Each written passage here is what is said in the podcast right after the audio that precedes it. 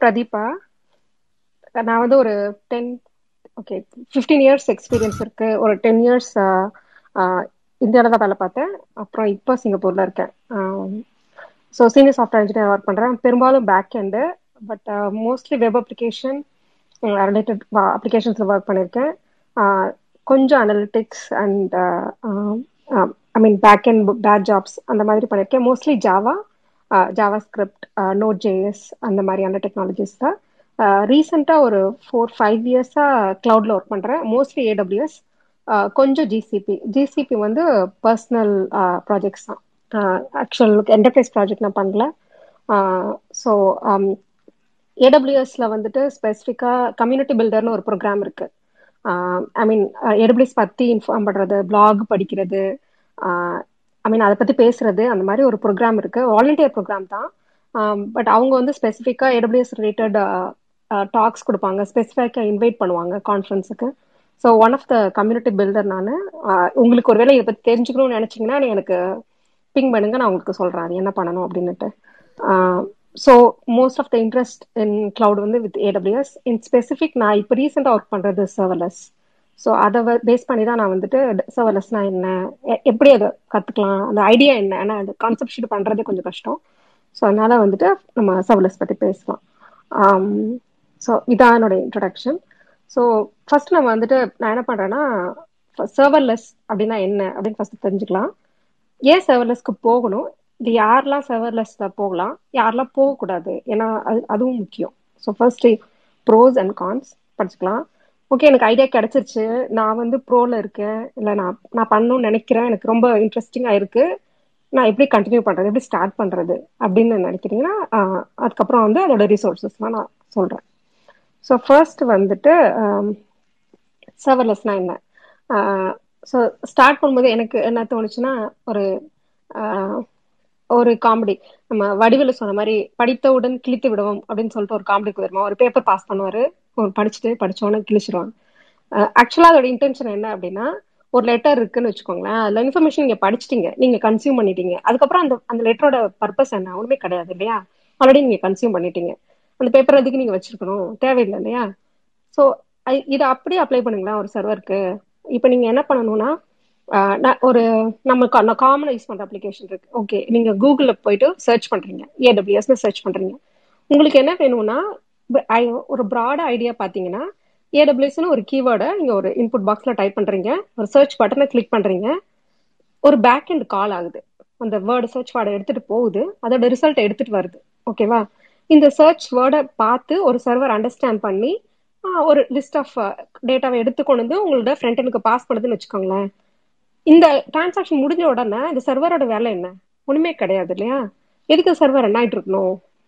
ஒரு டெடிக்கேட்டடா ஒரு சர்வர் இருக்கிற நான் இருக்கணும் இன்ஸ்டட் எப்பெல்லாம் உங்களுக்கு ரெக்வஸ்ட் வேணுமோ அப்பெல்லாம் ஒரு சர்வரால ஒரு ப்ராப்பரான ரெஸ்பான்ஸ் கொடுக்க முடியுது உங்களுக்கு கொடுக்க முடியுது அப்படின்னா டெடிக்கேட்டடா ஒரு சர்வர் நமக்கு தேவையில்லை. கரெக்டா யாரு கால் ஒருத்த நீங்க வந்து ஒரு ரெக்வஸ்ட் வருது ஒரு ஹெச்டிபி ஏபிஐ ரெக்வஸ்ட் வருது அதை ஆனர் பண்ணணும். அது என்னன்னு புரிஞ்சுக்கணும் அதுக்கு ரெஸ்பான்ஸ் ஒன்று கொடுக்கணும். முடிஞ்சிருச்சுன்னா அதுக்கப்புறம் அந்த சர்வருக்கு வேலை கிடையாது. அவ்வளவுதான். திருப்பி இன்னொரு ஆள் ரெக்வஸ்ட் பண்ணாங்கன்னா திருப்பி நமக்கு அந்த சர்வர் வேணும் அந்த ரெஸ்பான்ஸ் வரும் போயிடும். ஸோ இப்போ கன்வென்ஷனல் அப்ளிகேஷன்ல எப்படி இருக்கும் அப்படின்னா ஒரு டேட்டா சென்டர் இருக்கும் அதுல ஒரு சர்வர் இருக்கும். நான் ரொம்ப சிம்பிளா சொல்றதுனால நான் ஒரு வெப் சர்வர் லெவல் ரேஞ்சில் மட்டும் வச்சுக்கிறேனே. ஒரு வெப் சர்வர் ஒரு இன்ஸ்டால் பண்ணணும். அப்பாச்சியோட வெப் சர்வர் நீங்க இன்ஸ்டால் பண்ணி வச்சிருப்பீங்க. ஒரு இமேஜஸோ இல்ல ஒரு ரிசோர்ஸஸோ போட்டு வச்சிருக்கீங்க. ஒரு இண்டெக்ஸ் டாட் ஹெச்டிஎம்எல் போட்டு வச்சிருக்கீங்க. இதுக்கு ஒரு டொமைன் கனெக்ட் பண்ணிருப்பீங்க. ஸோ இதுதான் ப்ராட் இந்த இந்த டொமைனை இண்டெக்ஸ் டாட் ஹெச்டிஎல் ஹிட் பண்ணணும்னா அப் அது நீங்க யாருமே யூஸே பண்ணாத ஒரு அப்ளிகேஷன் வச்சுக்கோங்களேன். இப்பதான் நீங்க புதுசா லான்ச் பண்றீங்க. யூஸே பண்ணாத ஒரு அப்ளிகேஷன் இருக்கு. ஆனாலும் இது ஒரு டெடிக்கேட்டடான ஒரு என்விரான்மெண்ட்ல ரன் ஆயிட்டே இருக்கணும். கரெக்டா ஸோ இதோட இது என்னன்னு பாத்தீங்கன்னா கான் என்னன்னு பாத்தீங்கன்னு வச்சுக்கோங்களேன். நீங்க அது மெயின்டைன் பண்ணணும். ஒருவேளை வந்து ஒரு அப்பாச்சி சர்வர் உங்களோட சர்வருக்கு ஒரு செக்யூரிட்டி பேட்ச் ஒன்று வச்சுக்கோங்களேன். அது நீங்க போடணும். இல்ல உங்களுக்கு ஒரு வேற ஏதாச்சும் ஒரு சாஃப்ட்வேர் வேணும்னு வச்சுக்கோங்களேன். அது நீங்க போடணும். இதெல்லாம் போட்டு நீங்க மெயின்டைன் பண்ணிட்டு இருக்கணும் ஒரு ஒரு பிசிக்கல் ஸ்பேஸ் ஒன்று வேணும். இப்படிலாம் இருந்தாதான் அந்த செட்டப்ல ஒர்க் ஆகும். ஸோ இதுதான் நம்ம கன்வென்ஷனல் செட்டப் இப்ப எனக்கு எப்பவுமே சர்வர் வேணும்ல. இப்போ ஒரு அமேசான் டாட் காம் சர்வர் ஒரு அப்ளிகேஷன் இருக்குன்னு வச்சுக்கோங்களேன். அது வந்து ரொம்ப பிஸியான சர்வர் இல்லையா? கீப் ஆன் ஹிட்டிங் ஆயிட்டே தான் இருக்க போகுது. நீங்க பாட்டுக்கு சர்வர் ஷட் டவுன் பண்ணிட்டீங்கன்னா செகண்ட் ரெக்வஸ்ட் வர்றப்ப எப்படி சர்வர் அப் ஆகும்? சர்வர் இல்லாம போயிடும்ல. அப்ப அது எப்படி இருக்கும்? அப்படின்னா ஸோ இப்போ எப்படி இருக்கும்? நம்ம கன்வென்ஷனல் அப்ளிகேஷன் பார்த்துட்டோம். ஒரு ஒரு கிட்டத்தட்ட உங்க கம்ப்யூட்டர் மாதிரி வச்சுக்கோங்க. உங்க computer is connected to the world இதுதான் வந்து கன்வென்ஷனல் மாடல் அமேசானோட சர்வர்லெஸ் கான்செப்ட்ல என்னன்னா இது கொஞ்சம் கன்ஃபியூசிங்கான டேர்ம் யாருக்குமே ஃபர்ஸ்ட் புரியாது. சர்வர்லெஸ்னா என்ன? சர்வர் கம்மியா இருக்குமா? இல்ல சர்வரே இருக்காதா? இருக்கா இல்லையா? அப்படின்ற மாதிரியான ஒரு ஒரு மாதிரியான ஒரு மிஸ்லீடிங்கான ஒரு டெர்மினாலஜி தான் சொல்லுவேன். பட் என்னன்னா ஆக்சுவலா சர்வர் இருக்கு ஆனா இல்ல. அதாவது எப்படின்னா ஒரு டெடிக்கேட்டடான சர்வர் கிடையாது. நீங்க ரெக்வஸ்ட் வர்றப்போ அந்த உங்களோட இப்போ ஃபார் எக்ஸாம்பிள் வந்துட்டு இன்னைக்கு வெதர் என்ன வேணும் அப்படிங்கறது ஒரு ஒரு கோடு எழுதிருக்கீங்கன்னு வச்சுக்கோங்களேன். ஒரு ஏபிஐ கால் பண்ணி அதோட இன்னைக்கு ரிட்டர்ன் அது வந்து அந்த ஏபிஐ வந்து ரிட்டர்ன் தட் வெதர் ஒரு ஒரு ஸ்ட்ரிங் ரிட்டர்ன் பண்ணுதுன்னு வச்சுக்கோங்களேன். இந்த கோடை மட்டும் எடுத்து ஒரு பேக்கேஜா ஒரு ஒரு ஸ்டோரி ஒரு எஃப்டிபி மாதிரி ஒரு ஃபைல் சர்வர் மாதிரி ஒரு இடத்துல ஸ்டோர் ஆயிருக்கும். நீங்க ஒரு ரெக்வஸ்ட் கெட் வெதர்னு கேட்குறப்போ உங்களோட ஃப்ரண்ட்ல உங்க மொபைல கேட்குறப்போ அந்த அந்த எவ்வளோ ஃபாஸ்டா வேலை செய்யும்னா அந்த சர்வர் ஒரு அமேசான் வந்துட்டு அவங்களோட அவங்களுடைய சர்வர் ஆக்ட்ல ஒரு சர்வரை இன்ஸ்டான்ஷியேட் பண்ணி அதாவது பிசிக்கலா ஒரு கம்ப்யூட்டர் இன்ஸ்டான்ஷியேட் பண்ணி இந்த கோடை தூக்கி அங்க போட்டு நீங்க ஆல்ரெடி என்ன மென்ஷன் பண்ணிருப்பீங்கன்னா இந்த சர்வர்ல எனக்கு என்ன மாதிரியான ஆப்ரேட்டிங் சிஸ்டம் வேணும் என்ன மாதிரியான ரன் டைம் என்ன அதாவது ஜாவால ரன் பண்ணணுமா பைத்தன் ரன் பண்ணணுமா இல்ல நோடு ரன் பண்ணணுமாங்கிறத உங்க கான்ஃபிகரேஷன் எழுதிருப்பீங்க. இது எல்லாத்தையுமே குவிக்கா புரிஞ்சுக்கிட்டு ஒரு சர்வரை இன்ஸ்டான்ஷியேட் பண்ணி குவிக்கா இன்ஸ்டான்ஷியேட் பண்ணி உங்களோட கோடை தூக்கி அதுல போட்டுட்டு ரன் பண்ணி ரிசல்ட்டை எடுத்து கொடுத்து உங்களுக்கு ரிட்டர்ன் பண்ணிடும். இதுல என்ன அட்வா இதுல என்ன பண்ணும் அமேசான் என்னன்னா உடனே ஷட் டவுன் பண்ணாது. என்ன பண்ணணும்? ஃபிஃப்டீன் மினிட்ஸ் அது வந்து வார்ம் டைம்னு சொல்லுவாங்க. அடுத்த ரெக்வஸ்ட் வர வரைக்கும் அது ஃபிஃப்டீன் மினிட்ஸ் இருக்கும்.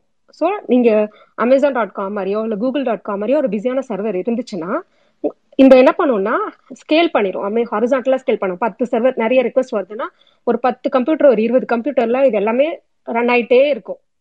ஸோ அது ரிக்வஸ்ட் கொடுத்துட்டே இருக்கும். So near to zero I mean எந்த ஒரு டிலே இல்லாமல் நீங்க நினைக்கலாம் கோட் அப்பதானே போடுறோம். லேட் ஆகுமா? அப்படிலாம் கேட்கலாம். கொஞ்சம் டிஃப்ரென்ஸ் தெரியும். எப்பன்னா அது பேர் கோல்டு ஸ்டார்ட்னு சொல்லுவாங்க. ஃபர்ஸ்ட் டைம் இப்போ நான் சொன்னேன் இல்லையா வெரி ஃபர்ஸ்ட் ரெக்வஸ்ட் இன்னைக்கு வருது அப்படின்னா அந்த டைம்ல உங்களுக்கு ஒரு கம்ப்யூட்டர்ல போயிட்டு உங்களுக்கு ஜிப் பண்ணி எக்ஸ்ட்ராக்ட் பண்ணி எக்ஸ்ப்ளோர் பண்ணி ரிசல்ட் கொடுக்கறதுக்கான டைம் வந்துட்டு நான் சொல்றேன்னா த்ரீ ஹண்ட்ரட் மில்லி செகண்ட்ஸ் ஆகும். நான் பார்த்த வரைக்கும் ஜாவா மாதிரியான ஒரு அப்ளிகேஷன்ல ஜாவா மாதிரி அப்ளிகேஷன்ல தான் வந்துட்டு கோல்டு ஸ்டார்ட்ங்கிறது கொஞ்சம் ஜாஸ்தியா இருக்கும். நோட் ஜேஎஸ் மாதிரி பைத்தன் மாதிரிலாம் வந்துட்டு ரொம்ப கம்மியா இருக்கும். Maximum three hundred milliseconds ஆகும் இந்த இன்ஸ்டான்ஷியேட் பண்ணி உங்களுக்கு ஃபர்ஸ்ட் ரெஸ்பான்ஸ் வர்றதுக்கு. அதுக்கப்புறம் அது ஒரு ஃபிஃப்டீன் மினிட்ஸ் வார்ம்ல தான் வச்சிருக்கோம். ஸோ வந்து நீங்க எந்த ஒரு லேட்டன்சியோ இல்லை ஏபிஐ லெவல்ல எதுவுமே நீங்க பார்க்க மாட்டீங்க. சில பேர் இன்டெலெக்சுவலா என்ன பண்ணுவாங்கன்னா இப்போ வந்து எனக்கு பீக் டைம் நம்ம தூங்க போறோம்னு வச்சுக்கோங்களேன். ஐ மீன் நம்மளோட ஹிட் ஹிட் பண்ற டைம் வந்து அதிகமா வரப்போகுது அப்படின்னா முன்னாலேயே ஒரு ஃபேக் லோட் மோடி கூட கொடுத்து வச்சிருவாங்க. ஏன்னா இப்போ நான் இப்போ பிக் பிக் சேல் வருதுன்னு வச்சுக்கோங்க அமேசான்ல நான் வந்துட்டு nine o'clock eight o'clock hit பண்ணி அமேசான் பிக் சேல் அப்படின்னு ஒன்று போடுறாங்கன்னு வச்சுக்கோங்களேன். ஆப்வியஸா அவங்க எதிர்பார்ப்பாங்க. எட்டு மணிக்கு சேல் போடுறோம். கஸ்டமர்ஸ் நிறைய வருவாங்க. அந்த டைம்ல வரைக்கும் அவங்க ஸ்கேல் அப் பண்ற வரைக்கும் வெயிட் பண்ண மாட்டாங்க. ஏழு மணிக்கு என்ன பண்ணுவாங்கன்னா ஒரு ஃபேக் லோடு ஏன்னா நமக்கு வார்மா இருக்கணும்ல சிஸ்டம் அந்த டைம்ல ஒரு மிலி நமக்கு லேட்டன்சி வேண்டாம்ல. ஸோ இந்த மாதிரி சில ட்வீக்ஸ் எல்லாம் பண்ணுவாங்க அப்ளிகேஷன்ல பட் ஐடியா என்னன்னா ஒரு சர்வர் இருக்கு. ஒரு சர்வர் ரன் ஆகுது. ஆனா மெயின்டெனன்ஸ் உங்களுக்கு தேவையில்லை. ஓகேவா ஸோ அதை பத்தி நீங்க ஒரு ஒரு பிசிக்கல் லொக்கேஷன்ல வைக்கணுமா? எந்த இடத்துல வைக்கணும்? அதோட ஐபி என்ன? இந்த ஐபிஐ நான் ஓப்பன் பண்ணணுமா? அந்த மாதிரியான ஒரு இதெல்லாம் உங்களுக்கு தேவையில்லை. So I think broad idea புரிஞ்சிருச்சுன்னு நினைக்கிறேன். ஒரு ஃபங்க்ஷனல் ஆக்சுவலாக அதை எப்படி சொல்லுவாங்கன்னா ஃபங்க்ஷன் அஸ் அ சர்வீஸ்னு சொல்லுவாங்க. இப்போ லேம்டாலாம் பார்த்தீங்கன்னா ஒரு ஃபங்க்ஷனை ஒரு சர்வீஸாக பண்ணும். வெதர் கேட்டிங்கன்னா வெதர் கொடுக்கும்னா ஒரு ஒரு இதாக போட்டு போட்டுடலாம். ஸோ இதுதான் வந்து சர்வர்லெஸுக்கும் நம்ம கன்வென்ஷனல் மாடலுக்கும் உள்ள டிஃப்ரென்ஸு ஸோ ஐ திங்க் ப்ராடாக எக்ஸ்பிளைன் பண்ணிட்டேன். உங்களுக்கு ஏதாவது கொஷின்ஸ் இருந்தால் நீங்கள் கேளுங்க. அதுக்கப்புறமா நம்ம அடுத்தது போகலாம்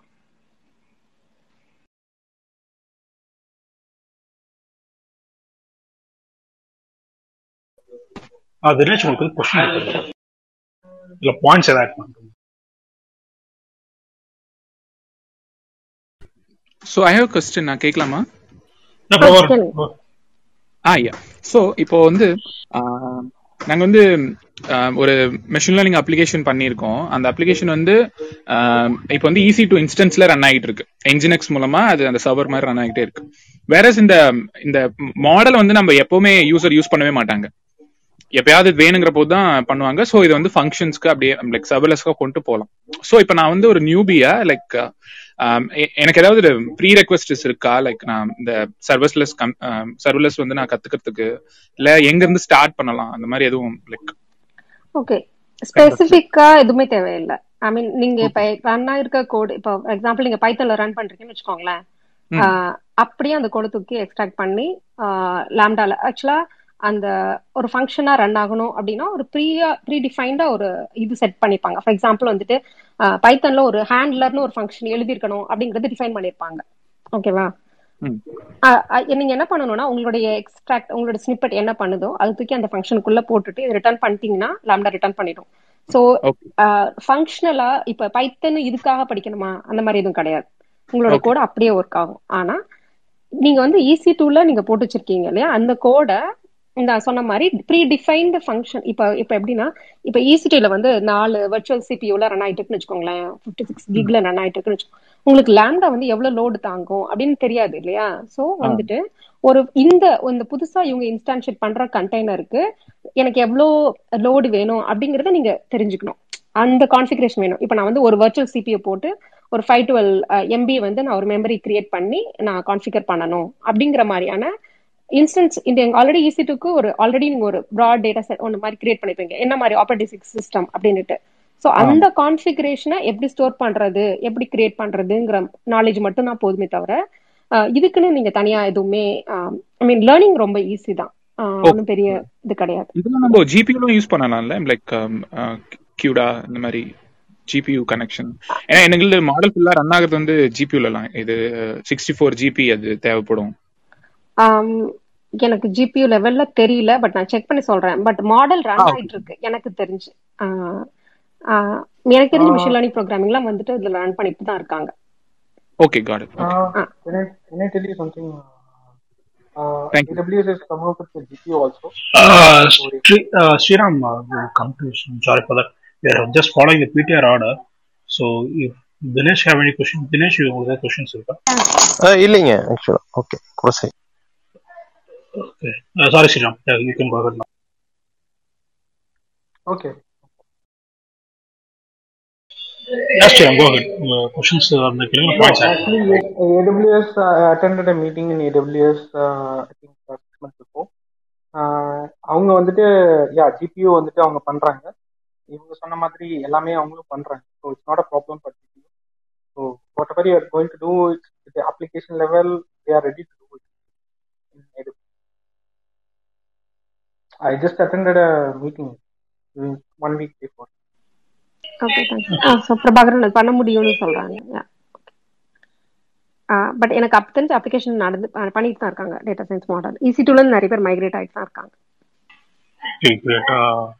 Okay, great. நீங்க Vijay, கொஸ்டின் இருக்கா bro? ஆ எனக்கு ஒரு கொஸ்டின் இருக்கு ப்ரோ பிரதீபா மேம் இப்போ நான் வந்து கேக்குறது என்னன்னா பிளாட்ஃபார்ம் இசாரிஸ்க்கு வந்து சர்வர்லெஸ் அப்ளிகேஷன் ஈகோ சிஸ்டம்ல எந்த மாதிரி ஸ்கோப் இருக்கு பிகாஸ் இது வந்து பியூர்லி டெவலப்பர் ட்ரிவன் தான் ஸோ பிளாட்ஃபார்ம் எஸ்ஆர்இஸ்னா ஃபார் எக்ஸாம்பிள் சிஐசிடி ரன் பண்றவங்க. இப்போ பைத்தான் பேஸ் ப்ராஜெக்ட்ல வந்து அந்த பில்ட் அண்ட் கண்டினியூஸ் இன்டகிரேஷன் பண்றதுக்கு அதுக்கெல்லாம் வந்து ஸ்கோப் வந்து டிஃப்ரெண்டா இருக்குமா சர்வர்லெஸ் ப்ராஜெக்ட்ஸ்ல ஆக்சுவலா டிஃப்ரெண்டாலாம் இருக்காது.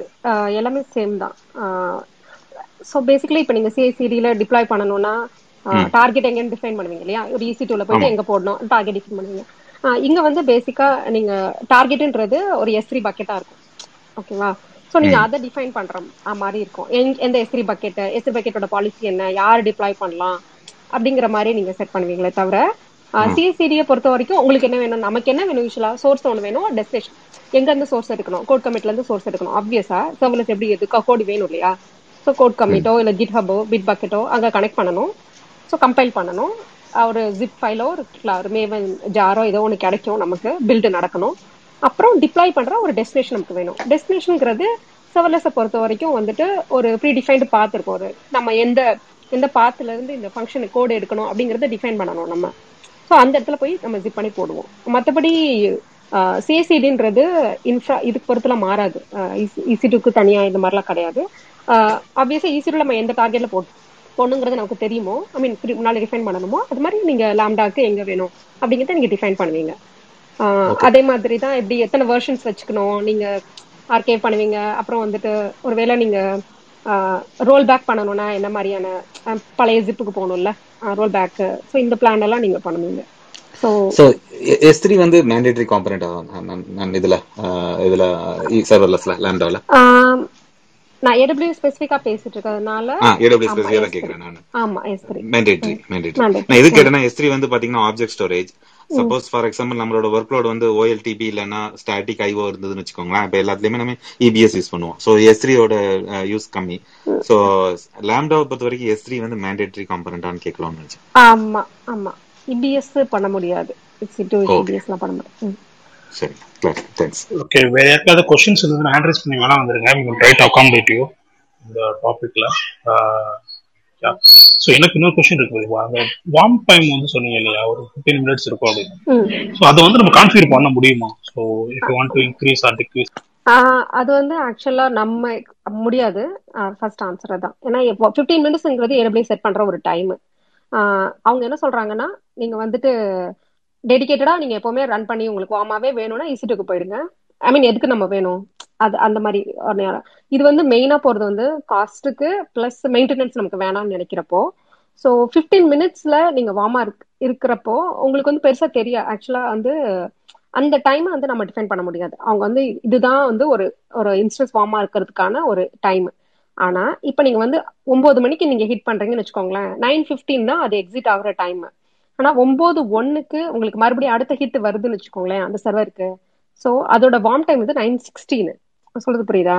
ஸோ Yeah, அந்த the, the, ரெக்வஸ்ட் the வர 15 வர minutes to count from the last hit. அப்படி லாஸ்ட் ரெக்வஸ்ட் ஆமா. சோ வந்துட்டு இன்னவே நீங்க ஹோல் டே கூட வாமா இருக்க சான்சஸ் இருக்கு இன்ஷூர் பண்ண. பண்ண ஆனா இதுல இன்னொன்னு என்ன அப்படின்னா இப்போ வந்து லாம்டால வந்து இப்போ நான் வந்து ஃபார் எக்ஸாம்பிள் இப்போ வந்துட்டு சி- இந்த ரீஜன்ல மும்பை ரீஜன்ல ஒரு ஒரு சர்வர் இன்ஸ்டன்ஷியேட் ஆயிருக்குன்னு வச்சுக்கோங்களேன். இப்ப செகண்ட் மினிட்ல கூட there is no guarantee that it will land it in that instance இப்போ வேற யாராவது ஒருத்தவங்க வந்துட்டு ப்ரொவிஷன் பண்ணிருக்காங்க. ஃபார் எக்ஸாம்பிள் நீங்க ஒரு கம்பெனி நான் ஒரு கம்பெனின்னு வச்சுக்கோங்க. என்னோட லேம்டா வந்துட்டு ரன் ஆகணும். நான் நான் என்னோட லேம்டா இன்ஸ்டன்ஷிப் பண்ணப்போ இட்ஸ் பாசிபிள் தட் உங்களுக்கு உங்களுக்கு யூஸ் பண்ண இன்ஸ்டன்ஸை எனக்கு எனக்கு எனக்கு கிடைக்க வாய்ப்பு இருக்கு. நான் சொல்றது புரியுதா? இப்போ நீங்க ஒரு இப்போ நீங்க வந்து ஒரு அஞ்சு இன்ஸ்டன்ஸ்ல ரன் ஆயிட்டு இருக்குன்னு வச்சுக்கோங்க. உங்களோட ரெக்வஸ்ட் வந்து ஒரு அஞ்சு சர்வர் இன்ஸ்டன்ஸ் ஹேண்டில் பண்ணிட்டு இருக்குன்னு வச்சுக்கோங்களேன். இப்போ நான் என்னோட அப்ளிகேஷன் ஃபார் எக்ஸாம்பிள் உங்களோட அமேசான் டாட் காம் என்னோட ஃபிளிப்கார்ட் டாட் காம்னு வச்சுக்கோங்க. என்னோட Flipkart dot com lambda run பண்றப்போ உங்களுக்கு ஒரு புது இன்ஸ்டன்ஸ் கிடைச்சு எனக்கு உங்களோட பழைய இன்ஸ்டன்ஸ் கிடைக்க வாய்ப்பு இருக்கு. They will not guarantee that always உங்களோட யூஸ் பண்ற இன்ஸ்டன்ஸ் வந்து அங்கதான் லேண்ட் ஆகும் அப்படிங்கிறதுக்கான கேரண்டி கிடையாது. ஸோ அதனால தான் நம்ம ஐபி அட்ரஸ் இந்த மாதிரி கான்ஃபிகேஷன் பெருசாக இல்லைன்னு சொல்றோம். ஆமா. உங்களுக்கு ஐபி கிடையாது ஆனா ஐபி வந்து பண்ண வைக்கலாம். ஐ மீன் ஒவ்வொரு மாதிரி ஏபிஐ கேட்வே அட்டாச் பண்ணி ஏபிஐ கேட்வேக்கு ஒரு ஐபியை கொடுத்து அந்த மாதிரி பண்ண முடியும். ஃபார் எக்ஸாம்பிள் வந்துட்டு ஐபி ஓப்பனா எல்லாருமே பண்ண முடியாதுல்ல? இப்ப நான் எனக்கு வந்துட்டு என்னுடைய நான் ஒரு ஒரு இன்ஃப்ராஸ்ட்ரக்சர்ல ஒர்க் ஆயிட்டு இருக்குன்னு வச்சுக்கோங்களேன். எனக்குன்னு ஒரு வீக் ஒரு ஒரு பிரைவேட் நெட்வொர்க் இருக்கும்ல? அதோட டெடிகேட்டட் ஐபில தான் வந்து என்னோட கார்ப்பரேட் வந்து ரன் ஆயிட்டு இருக்கும். அதனால வந்துட்டு இப்ப மத்த ஐபிக்குலாம் அவங்க ஓபன் பண்ண மாட்டாங்க. இப்ப ஏடபிள்யூஎஸ் லிஸ்ட் பண்ண ஐபிக்குலாம் ஓபன் பண்ண மாட்டாங்க. அப்ப என்ன பண்ணுவாங்கன்னா ஒரு ஐபி வந்துட்டு ஏபிஐ கேட்வேக்கு அசைன் பண்ணி ஐ மீன் நீங்க உங்களோட ஐபிஐ ஒன்று கிரியேட் பண்ணி ஒரு ஏபிஐ கேட்வே மாதிரி ஒரு ஒரு இதுக்கு அசைன் பண்ணி அதை லேம்டாக்கு அசைன் பண்ணுவாங்க. ஸோ இன்னவே உங்களுக்கு ஒரு டெடிகேட்டட் ஐபியில் ரன் ஆகணும்னு நினைச்சிங்கன்னா பண்ண முடியும். பட் அது ரீடைரக்ட் ஆகும். இந்த ஐபி இருந்துச்சுன்னா அசியூம் பண்ணி ஒரு லேம்டா ரன் ஆகுமே தவிர அந்த வழியா நீங்க வந்து ஒரு செக்யூரிட்டியை வந்து பிளாக் பண்ணலாம். வேற அன்னோன் ரிசோர்ஸ்ல இருந்துட்டு உங்களோட ஆஹ், யாருமே உங்களோட லேம்டாவை இப்ப ஆஹ், என்ன சொல்றது? ஆஹ், யார் வேணாலும் இந்த லேம்டாவை ட்ரிகர் பண்ண முடியாது இல்ல ஏன்னா ஓப்பன் நெட்ஒர்க்ல இருக்குன்னு வச்சுக்கோங்களேன். யாராவது உங்களுக்கு தெரிஞ்சதுன்னா டார்கெட்ல கிரியேட் பண்ண முடியாத அளவுக்கு வந்து உங்களோட டிஃபைன்ட் ஐபி ரேஞ்சில் வச்சுக்க முடியும். பட் உங்களோட உங்களுக்கு வந்து இந்த பதினஞ்சு நிமிஷம்ன்றது கேரண்டி கிடையாது. இந்த பதினஞ்சு நிமிஷம்ன்றது ஒரு என்ன சொல்றது? It way to exploit things அவ்வளவுதான். தவிர வந்துட்டு ஏடபிள்யூஸ் வந்து அஷூர் பண்றது கிடையாது. இந்த அஞ்சு இன்ஸ்டன்ஸ்ல ரன் ஆயிட்டு இருக்குன்னா அடுத்த ரெக்வஸ்ட் உங்களுக்கு இந்த அஞ்சு இன்ஸ்டன்ஸ்ல ரன் ஆகும்னா அஷூரன்ஸ் கிடையாது. ஆறாவது இன்ஸ்டன்ஸ்ல கிடைச்சு உங்களோட இன்ஸ்டன்ஸ் அடுத்தவங்களுக்கு போகலாம். Okay is that anyone have any questions address பண்ணி மேலே வந்துருங்க. We can complete you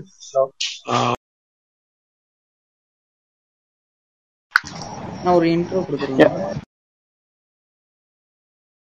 சிஸ்டினா.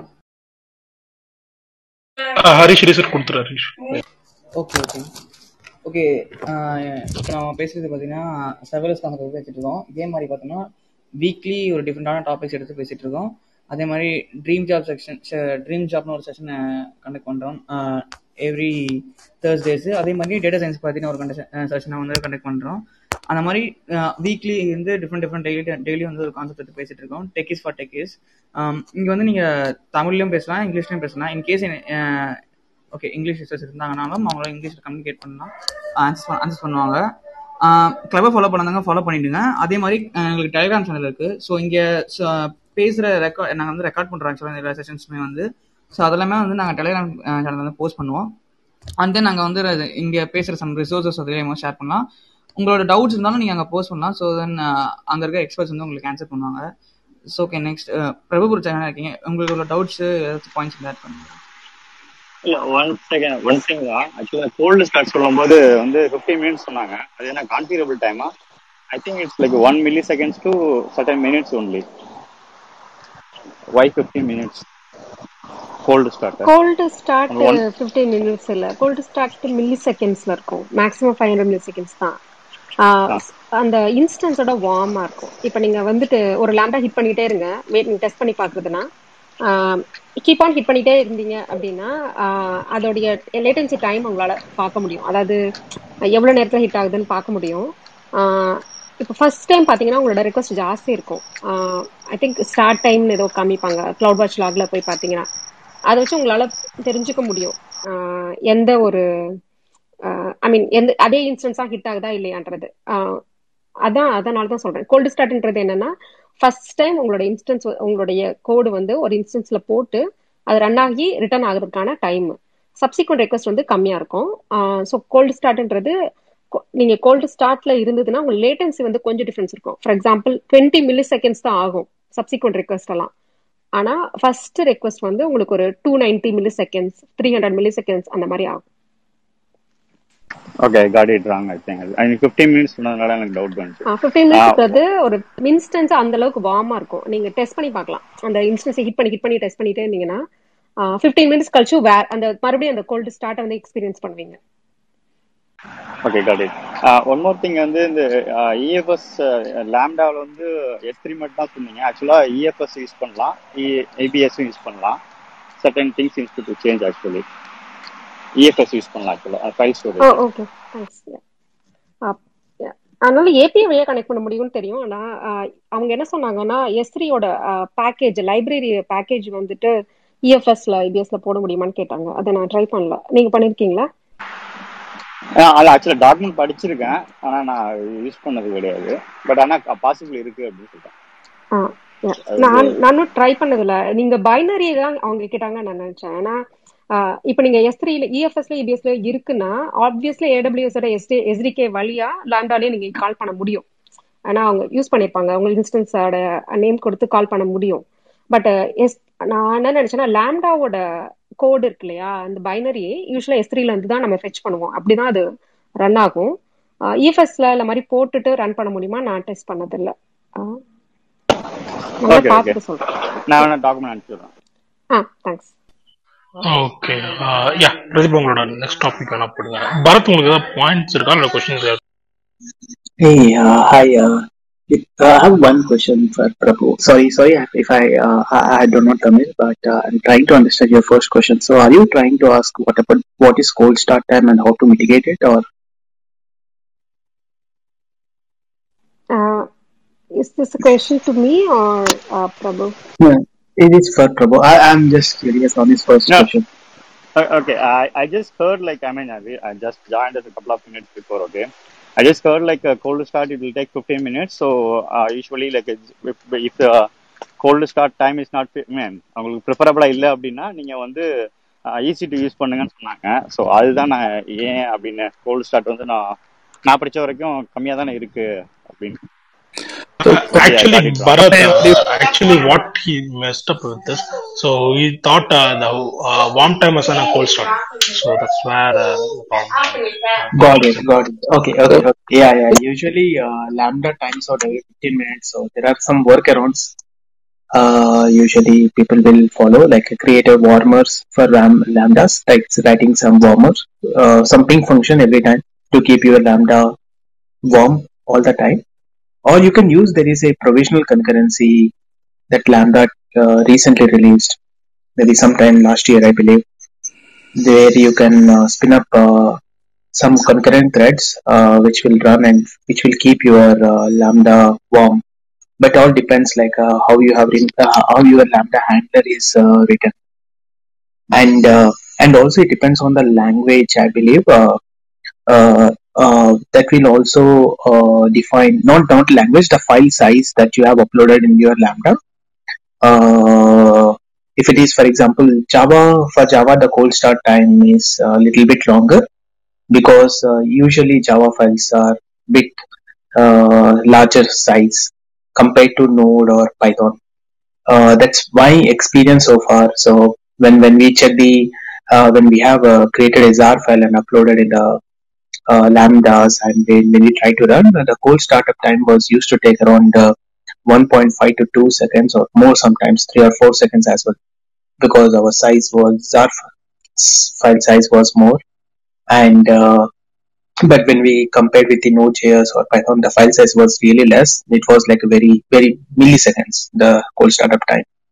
So, Yeah, thank uh, you. that, yeah, I just want to share with this. Yeah, Thanks. thank you, thank you, Bharat. Yeah, that represents it.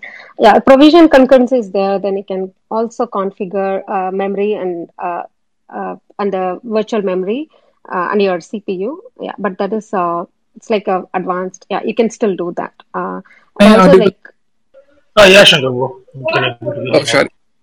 So I was uh, about to uh, give a quick intro to Bharat. So did he left? Yeah, Yeah. he is, he is in Uh, and. Yeah, yeah, yeah. he's. So Bharat and myself joined most of the software developer groups, and um, he's working in Amazon Seattle. So he's having he is working in the AWS tech stacks. So uh, if we need to clarify or if we are having any questions, so probably he's a good person to clarify that too. Uh, hey Bharat, thanks for joining. Uh, thanks, Shankar. I think we have going on, Karthikeyan as well. Like, uh, yes, he's a he's a senior engineer at Amazon. Yeah, sure. Thank you. Uh, yeah, Pratibha, you can go ahead with your next topic. okay. Uh, so I'll continue in Tamil. If someone has uh, uh, any questions, you can ask in English. Uh, so yeah so நம் அடுத்து நம்ம பார்க்க போகிறது வந்துட்டு நம்ம first இப்போ வந்து I think yeah clear like why சர்வருக்கும் சர்வர்லெஸ்க்கும் என்ன வித்தியாசம் அப்படின்ட்டு ஸோ ப்ரோஸ் பற்றி நம்ம பார்த்துட்டோம் ஐ மீன் ப்ரோ என்ன அப்படின்னா நமக்கு டெடிக்கேட்டடா ஒரு சர்வர் வேண்டாம் மெயின்டெனன்ஸ் வேண்டாம். இப்போ செக்யூரிட்டி பேட்ச்சு அது மாதிரிலாம் நமக்கு அந்த மாதிரிலாம் நமக்கு தேவையில்லை. இதெல்லாம் ப்ரோஸு அப்புறம் வந்துட்டு என்ன சொல்றது? இது- ஒரு ஸ்டார்ட் அப் மாதிரியான கம்பெனியோ ஒரு இனிஷியலா நம்ம ஸ்டார்ட் பண்ணும்போது எவ்வளவு ஆடியன்ஸ்னு தெரியாது. ஃபார் எக்ஸாம்பிள் நீங்க வந்துட்டு ஒரு பெரிய ரோபஸ்டான ஒரு சர்வர் எடுத்து எவ்வளவு மெமரி இன்ஸ்டாலேஷன் பண்ணி எல்லாமே பண்ணிட்டு ஹிட்டே இல்லைன்னு வச்சுக்கோங்களேன் சர்வருக்கு அப்போ அந்த நேரம் வரைக்கும் அது இட்ஸ் கைண்ட் ஆஃப் அன்யூஸ்ட் அன்யூ ஐடியலா இருக்கு. ரதர் இஃப் இட் ஒரு ஸ்கேல் பண்ண முடியற மாதிரியான ஒரு infrastructure இருக்கிறதுன்றது it's better so most of the starts நீங்க பாத்தீங்கன்னா they will run serverless reason being cost ரொம்ப கம்மி. லைக் ஈஸிடி இன்ஸ்டன்ஸ் ரன் ஆகுற காஸ்ட் வந்துட்டு விட அதுல வந்துட்டு ஐ திங்க் ஒன் ஹண்ட்ரட் கூட ஆகும். ஃபார் எக்ஸாம்பிள் நீங்க ஒரு வெப்சைட் ரன் பண்றது வந்துட்டு எனக்கு தெரிஞ்சு ஒன் டாலர் பெர் மந்த்ல ரன் பண்றவங்களாம் இருக்காங்க. ஒரு word ப்ரெஸோட website with decent number of blogs எல்லாம் ரன் பண்றவங்க.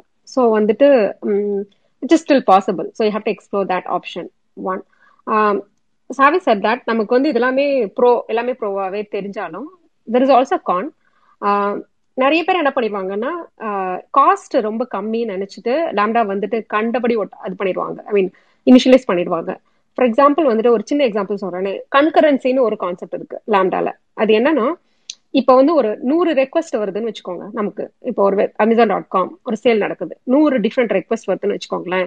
நூறு கண்டெய்னர் ரன் ஆகாது. நூறு இன்ஸ்டன்ஸ் ரன் ஆகாது. ஓகேவா நூறு இன்ஸ்டன்ஸும் ஒரு மாதிரி அஞ்சு சர்வருக்கு பைப்பின் ஆகும். டிஸ்ட்ரிபியூட் ஆகும். ஆஹ் இந்த அஞ்சுன்றது கன்கரண்ட் எத்தனை ஒரு லேம்டா வந்து எத்தனை எவ்வளவு கன்கரண்டா ரன் ஆகலாம் அப்படிங்கிறதுக்கான ஒரு நம்பர் ஐடியா இப்போ நீங்க வந்துட்டு ஃபார் எக்ஸாம்பிள் எனக்கு வந்து நான் அதிகமா ஸ்கேல் அப் ஆகும் இது கம்மி தானே இன்ஸ்டன்ஷியேட் பண்றது ஓகே தானே அப்படின்னு நீங்க நினைச்சீங்கன்னா ஒரு கன்கரன்சி நீங்க பாட்டுக்கு பீக்ல வச்சிருக்கீங்கன்னு வச்சுக்கோங்களேன். ஆஹ் அப்படின்னா என்ன ஆகும்னா ஒரு பத்து ரெக்வஸ்ட் ரெண்டு சர்வரை ஹேண்டில் பண்ண முடியிற ரெக்வஸ்ட்டை நீங்க கன்கரண்ட் கான்ஃபிகரேஷன் பண்ணதுனால உங்களுக்கு வந்து அதிகமான சர்வீஸ் இன்ஸ்டன்ஷியேட் ஆகும் அத்தனை இதாகும். ஸோ சில பேர் காஸ்ட் கட்டிங்கிற இதுல வந்துட்டு நிறைய பேர் வந்துட்டு தே எண்ட் அப் பேயிங் மோர் இது I have seen it like personally நிறைய பேரோட ப்ராஜெக்ட்ஸ்ல we've seen it like cost கட்டிங்னு சொல்லிட்டு லேம்டாக்கு சர்வர்லெஸ் கான்செப்ட்ஸ்க்கு வந்துட்டு தே தே எண்ட் அப் பேயிங் மோர் என்னன்னா I mean if you work and server இப்போ நீங்க ஏடபிள்யூஎஸ்ல ஒர்க் பண்ணீங்கன்னா நீங்க ஒரு பட்ஜெட் மாதிரி செட் பண்ணிக்கலாம். முன்னாலேயே அஹெடா பே பண்ணிக்கலாம். ஃபார் எக்ஸாம்பிள் வந்துட்டு இப்போ நீங்க வந்து ஒரு இசிடி இன்ஸ்டன்ஸ் ரன் பண்றீங்கன்னு வச்சுக்கோங்களேன். ஏடபிள்யூஸ்ல வந்துட்டு நீங்க ஒரு மாதிரி நெகோஷியேட் பண்ற மாதிரி. ஃபார் எக்ஸாம்பிள் எனக்கு வந்து அஞ்சு சர்வர் எப்பவுமே வேணும். இசிடி இன்ஸ்டன்ஸ் ரன் ஆயிட்டு இருக்கு அஞ்சு சர்வருக்கு நான் பே பண்றேன் அப்படின்னு முன்னாலே நம்ம ஒரு ஒரு மாதிரியான ஒரு ஒரு டீல் பேசிட்டோம்னு வச்சுக்கோங்களேன். அது டீலு நம்ம நான் சொல்றேன். பட் நீங்க ஒரு ஒரு கான்ஃபிகரேஷன் தான். அஞ்சு ஈசிட்டு சர்வர் ரன் ஆகிறதுக்கான காஸ்ட்டை நீங்க ஒரு மாதிரி எப்பவுமே ரன் ஆகும் அப்படிங்கிற மாதிரி நீங்க இன்ஃபார்ம் பண்ணிட்டீங்கன்னா ஒரு ரெடியூஸ்ட் ரேட்ல உங்களுக்கு அமேசானோட ஈஸிட்டு கிடைக்கும். இந்த ப்ரொவிஷன் பண்ணிக்கலாம். அந்த இந்த அந்த மாதிரியான சர்வீசஸ் இன்னொன்று ஆன் டிமாண்ட் சர்வர் எனக்கு தெரியாது எப்படி இருக்குன்னு தெரியாது. அப்படின்னா நீங்க ஆன் டிமாண்ட் போய் ப்ரொவிஷனைஸ் பண்ணுவீங்க. நிறைய டைம் என்ன ஆகும்னா இந்த மாதிரியான காஸ்டிங் தெரியாதவங்க தான் இந்த லேம்டா இந்த சர்வர்லெஸ் வந்துட்டு என்ன பண்ணுவாங்கன்னா நிறைய இன்ஸ்டன்ஷியேட் யூஸ் பண்ண ஆரம்பிச்சிருவாங்க.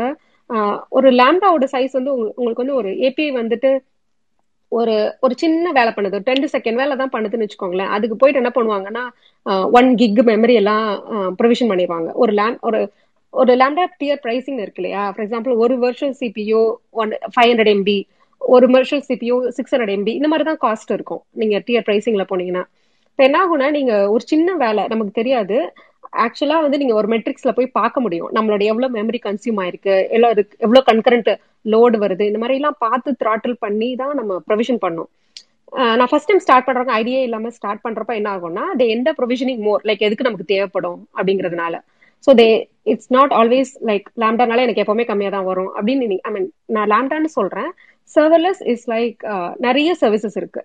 ஃபங்க்ஷன் கோர் ஃபங்க்ஷன் பண்றது லேம்டான்னு வச்சுட்டா கூட ஏபிஐ இருக்கு. நீங்க வந்து ஈவென்ட் ட்ரிவன் பண்ணணும்னா கியூ இருக்கு. எஸ்கியூஎஸ்னு ஒன்று இருக்கு. லாக் பாக்குறதுக்கு பேட்ச் ஸ்கெடியூல் பண்றதுக்கு வந்து CloudWatch so we have so many services like that it's not just Lambda but it's easy to visualise like Lambda because it it does a function and then returns you the output so இப்போ என்னன்னா end paying more so that's one the second thing is vendor lock in for example let's say uh, you, you have a spring boot application right or a web application you have you have you have it running yeah, imagine that uh, you're running in aws server now is to instance server now yeah, your corporate thinks that okay aws is like very expensive let me go for gcp abdina. so what happens you have to just take the jar and then you instantiate an equivalent of ec2 in google and then you will define what in a jar in a java runtime என்ன வேணும்னு you define it and then you will அந்த software வந்து நீங்க create பண்ண application வந்து will not be இன்வாலிடேட்டட் அதை அப்படியே தூக்கி நீங்க you can put it in GCP or Alibaba cloud or any thing that matters நீங்க போட்டு கேன் ரன் இட் ஆனா serverless is kind of vendor lock in like if you are not seeing yourself in the same cloud region for so many years until your application is evolving then what is a point of running it நீங்க அதை போட்டே எடுத்துட்டு போக முடியாது. Again how write a code from the beginning I mean இனிஷியலா start பண்றப்போ I mean there is no specific thing for example நீங்க வந்து if you have written a lambda that is connected to DynamoDB, that is connected to server AWS SQS, அப்படின்னா you can just port it ஒரு அப்படியே you cannot go and take it like அங்க வந்து ஒரு vendor lock in இருக்கு so we we need really look through it அது ஒரு பெரிய major barrier if you are if you are not uh, logged if you don't want to get locked into one particular cloud and if you want to have a multi-cloud solution for example let's say you want to run the same application both in aws and gcp for resiliency or something you can't do this because you have tried two different code uh, so that's that's the other con um, i mean that's a broadly i can say but uh, bharat do you want to add something else like a con for serverless uh, Uh, sure.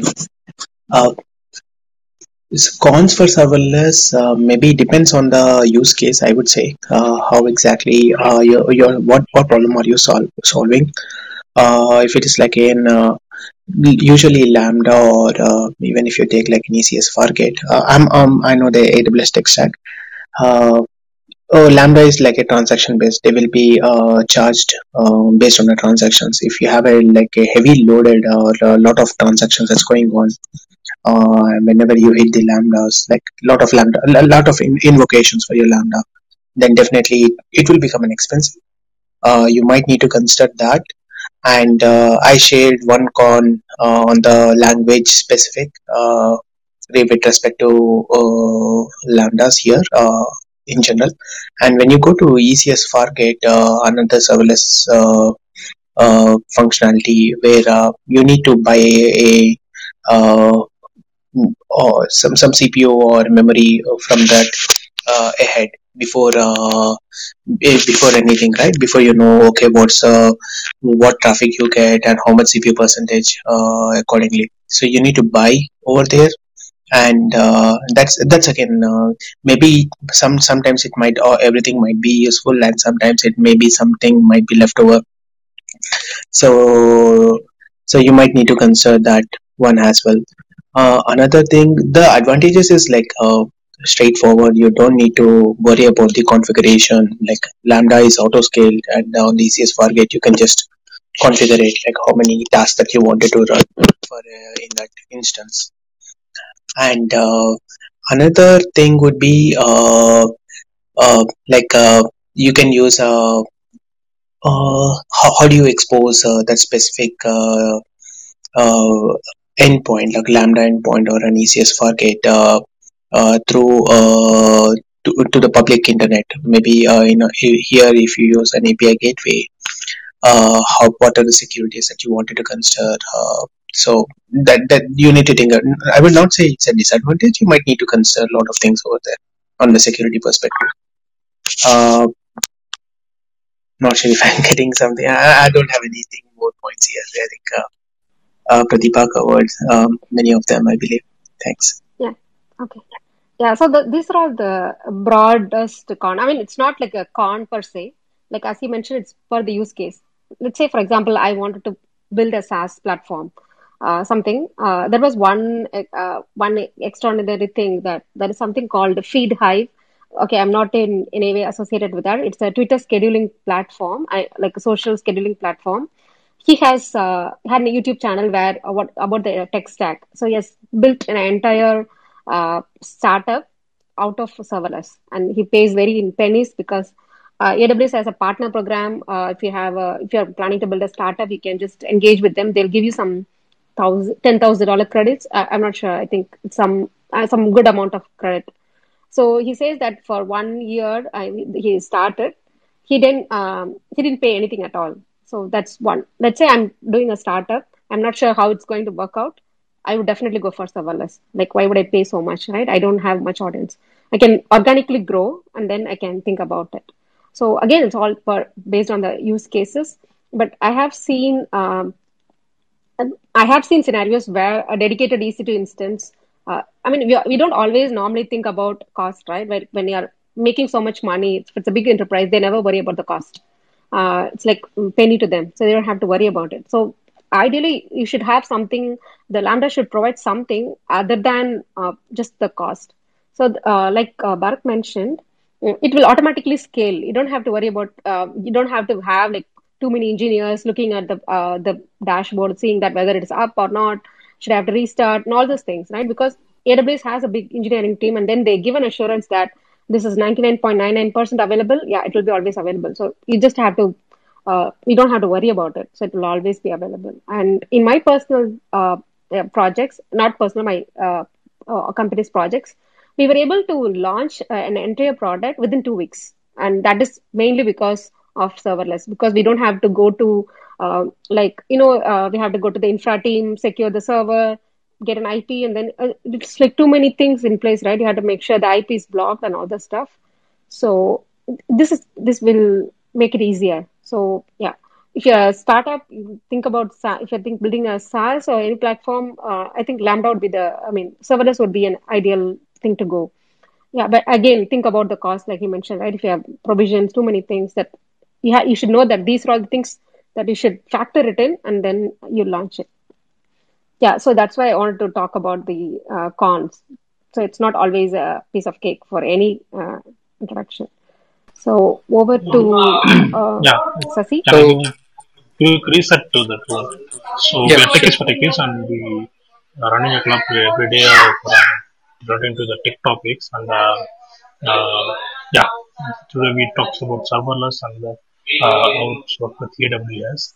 And if you have any question, please uh, feel free to raise your hand. You can ask your questions at Tamil or English or whatever which is comfortable for you. You can do that. And we have a uh, Telegram channel uh, that can be find link can be found on that uh, club description. And if you didn't follow the club so far, just do that. And you want to get daily questions or if you have any suggestions to the topics and all, you can just post on club in our Telegram channel. Uh, we'll try to accommodate you. And uh, yeah, if you have any questions, please uh, feel free to raise your hand and we can accommodate you on that. Uh, uh, Shankar, bro, you want? Uh, no, I was about to uh, give the quick intro about our club. So you gave it, uh, Sasi. Thank Okay, you. yeah. And we have an Uh, Instagram channel as well. Uh, that's uh, that's also named as T40 underscore Tamil. Uh, you can check on Instagram as well if you want to follow more on. And uh, in Telegram, in Telegram we was sharing our uh, uh, job postings as well as the yeah, if you have any questions related to your tech, uh, you can post it over there. We have around 700 tech people over there, so if anyone having an expertise, so they can give the answers to you. Yeah, that's all. Uh, yeah. Mm, okay. Is there any? I think Dawal, uh, did you have done with your question? Or I must it. Yes. Uh, Hi, uh, this is Sikandar. Hello. Uh, uh, one minute, Sikandar. We are uh, going in the uh, we'll order.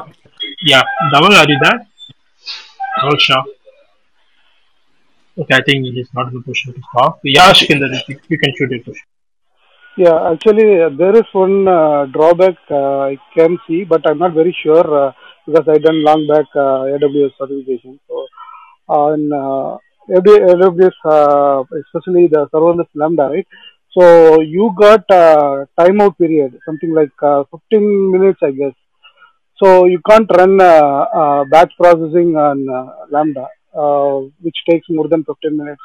So that is one drawback I can see. But uh, that time, uh, so Uh, but still it is applicable or uh, uh, uh, no, I think the the one whatever you're talking about is a long time. I mean, uh, so if you want to run a batch processing, there is they have a uh, new uh, service called step function, uh, where it can run for one year, and you can have like uh, let's assume that uh, it's a simple order management, like a e-commerce order management system, right? For example, you place an order, you get an order, Hmm. you process the invoice, inventory, and all the stuff. Uh, so the entire process you can you can do it like uh, the you can split it into different uh, functions. Obviously, it's a microservice, and then it can transition from one to another, and uh, it can it can be live for one year, so uh, it can still be there. Um, and there is also no- uh, so there is a reason why that there is a 15 minutes, right? Because it should it's supposed to be short lived.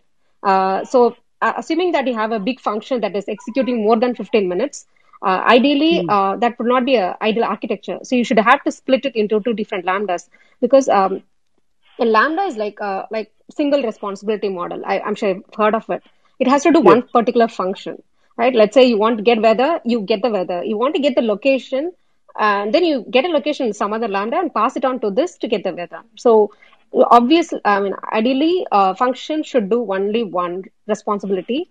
So I, I would say like taking if it's taking more than 15 minutes, then I, it's not an ideal architecture. So split it into multiple lambdas, then obviously get more lambdas, than you, uh, you can do it multiple times. And if you're like, for example, let's say a ticket management system, right? We want uh, like you raise a ticket and then we need someone to approve, uh, like for a content management system, for example, right? You create an image or something and then there is an editor who has to approve this so that it can go live. but the editor may or may not be like immediately respond uh, responding to that situation. So in that case, go for step functions. So that can be uh, differ. So any workflow management service, um, they're using step functions today. You can also have an event-driven system. Uh, again, uh, for example, you can listen to one event, and that you can. I mean, there are other op- option. I mean, there are other options like you can do a lambda chaining. Call a lambda when it exits to another lambda. That you can do that, or uh, uh, there are multiple ways to achieve this. Like, you can have an event-driven system. Like, if some event you trigger it, you listen to a, a SNS uh, notification, and then you uh, you go back. For example, if you need more questions, I can post it in Telegram. I can and take it up. I can tell you Sure, sure. uh, how to solve that issue. Yeah. Uh, okay, Hey uh, guys, before moving to the next question, yeah, yeah, yeah, Jivan, I, I will come to uh, it. uh, uh, Okay. Pratibha, there was uh, in a nice, uh, you know, uh, technical, uh, you know, sharing. Uh, you know, I got disconnected and joined back. Uh, see, my question is more on the cold start problem. There is somebody who, someone was talking, but uh, see, uh, see the, see, I mean, uh, see, natural uh, cold start uh, along with, you know, you know, how do you segment your program in the la- lambda stack, right, and the lambda space, right? So what I've seen is, you know, naturally when you know people come, uh, you know, they they write a full microservice in Lambda itself, right? So uh, and then you know, then you know they mature little uh, more, and then they start you know small small Lambda functions, right? That's the next logical extension. Uh, but when you when you talk about cold start, uh, see, I mean, cold start is associated with every single Lambda function you have. So how do you solve that problem? Because let's say like, you know, uh, you know, uh, and particularly like, you know, I use Lambda for all my POCs because it gives me a lot of advantage. The reason I'll tell you is, first of all, you know, my, you know, my developers don't have to worry about, you know, too many interactions and all those things. And, and, and also like, you know, the developers have this bad habit of, you know, uh, changing the unnecessary code and creating problem on other APIs or whatnot, right? Because today everything is an you know, API based ecosystem. So this gives me a lot of flexibility to build the POC and maybe sometimes, you know, even go production, right? I have a couple of products I, you know, took production with Lambda itself because, you know, the traffic patterns are not huge so far. So now my question is, right, uh, when you have too many Lambda functions, uh, obviously, you know, you, you, you refactored it and, you know, put it in different functions. Now, how do you manage, how do you handle this cold start problem? Because, uh, you know, every Lambda function is going to have its own cold start, right? Okay. So I'm just going to give you one uh, like super tip can. You don't always need a lambda. So for example, let's say uh, uh, you're you're connecting to uh, uh, DynamoDB, get some result, right? You have a query, get the set result, right? You can directly connect a API gateway to DynamoDB. You can uh, get the result like uh, within a whiff of uh, one millisecond because you don't need that. For example, all I need is like DynamoDB data, and I'm going to query it. API gateway can uh, directly uh, have this uh, resolving, and then you can directly connect to DB and get it. Uh, so most of the time, people think that the processing logic has to reside inside this lambda. That's when uh, they try to solve this problem. And one more thing I'll tell you.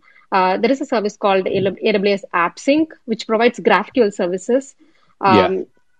so I, I'm sure you've known it. So mostly, I think uh, I we have launched a sports uh, live application. For example, what's the score? Uh, there is a football match. Uh, we are showing the live scores. Um, without any lambda, you can directly render from the, the API will directly connect to DynamoDB, the data source, and get the results. And we have provisioned the DynamoDB in such a way that you query the data. For example, let's say you query by the player and get the uh, their league information or what what are all the uh, team they are playing, right? So Mhm. if you model the DB directly, you don't need a Mhm. lambda. And uh, for example, um, so most most of the time we think that we need, uh, uh, and also API gateway can directly talk to another API and then get the result. For example, let's say you have a third party API that provides the data. You just Okay. have to do the resolving logic. Like you get the data in some Uh. Jiva, if you are not talking, can you please please confirm that, uh, Yeah, thanks, Jiva. Yeah, yeah, Jiva. Sorry. Okay. So you get some data in the format, you massage it and send it. Okay. what if I need only Lambda? I need the processing logic. I have to apply some processing logic before I have to send it to someone else. Uh, I'm sure you've heard of VTL, uh, just Velocity Template Language. That uh, if you worked in Java, you know. Uh, so that VTL can be updated in the request and response templates that can do most of the processing logic, like simple processing logic. Again, uh, we really think that you need a Lambda, uh, the cold start. Um, that's what I'm saying. So you can keep the instances warm by giving a fake request. For example, let's say you want you know, your system, no, your users are sleeping at uh, like will not be using at all.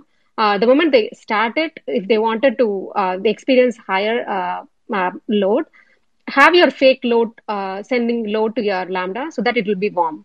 Uh, you can also do lambda chaining, um, but I would advise against it. Uh, it's not lambda is an independent uh, thing, right? For example, you you can have a Node.js, you can have lambda Java, you can have Python and anything.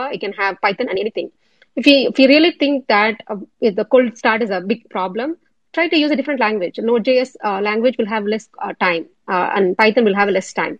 You're not bound to one language. Uh, if you want more processing logic and if you're more convenient with one language, you don't have to get tied to the language. Change the language if cold start is a serious concern to you. And each lambda can have a different language. So you can have five developers. You have one Java developer working on one lambda and the Python developer working on different lambda. So yeah. Um, Yeah. Ideally, you will not be going into that that scenario, but I'm Yeah, yeah. Yeah. Yeah, that's a that's a very very good input, and you know we we don't use uh, Java on a lot of these POCs. We stay on with uh, either uh, mostly Python, where we have a lot of uh, you know data related problems, and you know Node when there is more of logical related uh, problems. But uh, I think uh, I have a quick follow on question on this. Is um, so so basically you you kind of push your you know authentication to the API gateway itself, right? So that is my is my assumption fair enough? So that you know Lambda uh, can be probably kicked out of this uh, scenario in many places when there is no business pro- business processing is involved. Yeah. Use a custom authorizer. If you really want it, you can attach it. I mean, you know, right? You, you can Yeah. directly add a API Lambda on top of the API gateway, so you don't have to go to the application level. Uh, Mhm. but normally we resolve it within the API gateway, so you don't have to go to your application and then get returned back. The API gateway itself will reject you. Okay, sounds good. Sounds good. Uh, okay, okay. Thanks a lot. Thanks. Uh, awesome. No problem. Yeah, okay. Um, if anybody else have any questions, uh, Hi, So we, So, uh, sorry for the interruption, Dhaval. So uh, we got one question through our uh, Insta channel. So let me ask the question over here. Probably that will help others to uh, know that too. So, so what serverless is and how it is, uh, how it runs a speech like tech like for five years old. okay. If you're five year old, don't learn serverless. You have enjoy Okay. your. okay. No, no, so I was that's just not being yeah. very layman terms. yeah, I was just kidding. So Ah, yeah. So if you're a, if you want to, uh, so that's I'm going to reiterate whatever I introduced it, whatever we have done so far. serverless is not equivalent to no server or less server. It's like less thing, less worrying about the server. You don't have to worry about what uh, what's the configuration. Can it hold this much amount of load, or can it uh, do this this kind of things? Instead, it gets things done. So uh, that is serverless for you. sure. What am I? Yeah, yeah. Thanks. Thanks for the answer, Pratibha. Uh, sorry, Dhaval, you Uh, can go ahead. and yeah, the one. Go ahead. Uh, the one. thanks, Shankar. Yeah. Yes, yes, yeah, I'm here. So, uh, I have uh, two different questions. Uh, first one is, uh, see, on Lambda or on any serverless platform, you can run uh, plethora of languages and platforms, right? So you can run Node.js, you can run Go or something else. My uh, ask is, uh, based on your practical experiences, what kind of language is or platform is more suitable towards Lambda? If you want to start building a you know whole service around it, and you want to uh, make sure that there is an overall ecosystem available in that language which is suitable for Lambda? That is one question. And second question is with regards to security implications. Because in Lambda, as Pradipa was explaining earlier, that you know you want to aim for a single responsibility per function. So how do you manage the overall security of your platform? How do you create and manage your IAM roles and apply that uh, apply those uh, policies uh, across your you know overall implementation without hindering your developer velocity? These are the two questions. I am Dhaval. I am done. So I'm going to give an opinionated view about the language. Uh, whatever language you know, uh, that's that will increase your velocity, right? That how you're going to perform. Uh, So uh, AWS is continuously working on reducing the cold start time. So if you have seen like four or five years back, the cold start time will be in seconds, like uh, Java, even in Java projects, for example. Um, but now they're continuously reducing it, and the uh, uh, the operating system which they are trying to uh, install it, the Java runtime, it's uh, they're continuously working on it, uh, especially because there has been complaints about the cold start time and that does not mean that there is no cold start time. Obviously there are some cases uh, where you have you have to put up with it. So with the lambda with uh, i would say like you let's say it's a batch processing for example right? You don't worry about the time. Like, it doesn't you don't you don't care about like 500 milliseconds is not a very big deal for you and our team is very capable of running in java. Continue with that i would say. I mean what is the point of migrating and then not like you're saving 500 milliseconds but your developer is not uh, capable of enough or they don't know about uh, python obviously it will drag you right? So it's like you're opinionated. Uh, think uh, in terms of what what we want versus what what what can be done. Again let's say for example it's a real time application right? You can't afford to wait each millisecond matters for you. Uh, and saying that hey uh, this java is like taking too much time i cannot afford to lose it. Go for uh, node.js or python. Uh, that's the advice i would i would say. Um, again that does not mean that is like even you, you will have cold start there but it will, be very invisible. Um, so take that call. Um, but personally i felt uh, if you have if we have defined in such a way uh, i have a number of lambdas that are working in java with uh, like very less number of uh, uh, cold start uh, impact. Again that is not like a golden standard um, overall i did a poll. I've, I've read about it. I've read a poll uh, that most people prefer node.js and python over other languages but it's not like uh, not being used but uh, that's the uh, landscape of lambda. So i think you get answer i mean you, you would have got what you wanted. Um, so your second Uh, question Dhaval, is yeah, yeah, bro. yeah Dhaval, what's, what's second question uh, i forgot Uh, thanks, Pradeepa. Uh, so, uh, uh, my first question got answered. Uh, second was regarding overall security of your implementation. How do you make sure that your lambdas are secured? They are not accessible without proper IAMs, but at the same time, you want to make sure your developer velocity is not hindered while deploying. So, I think there are two questions hidden in this particular okay question. I'm sorry, I'm going no problem extra wide. No problem. Uh, so I just had a follow-up question. You're worried about someone else, uh, uh, some other developer would deploy, or like, like in the developer perspective, the security, or uh, as a end user uh, who's trying to access the application will be uh, will be uh, like there will be a uh, like what a DDoS attack, like too many requests coming in. Like which one you're worried about? You're worried about the developers uh, end or the customers security? So, more in the line of dev DevSecOps. Okay. Um, I would say IAM roles. So we know about I, if you talk about IAM, there is a service role, right? So only the service who's capable of uh, executing the Lambda is what um, can execute it. So if our developer as IAM role is no way going to get affected with Lambda execution. So you don't have to worry about that security. So make it, uh, create your service role in such a way that that particular lambda is executed by the person by that particular role, and then it will get executed. So uh, the developer's role will not be of any impact or no security compromises. Um, so I wouldn't say like there is no uh, hindrance for them to uh, create so many lambdas. Like if you think like if I have 10 lambdas, should the 10, so the developer should have permission to all the 10 lambdas? No. You'll have, you'll create one service role and then that service role will be capable of uh, creating all the, it, it will be invoking this lambda. And your developer role or the deployment role does not matter.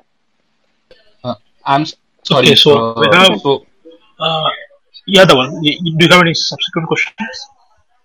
Yeah, uh, actually, I uh, I believe uh, I think I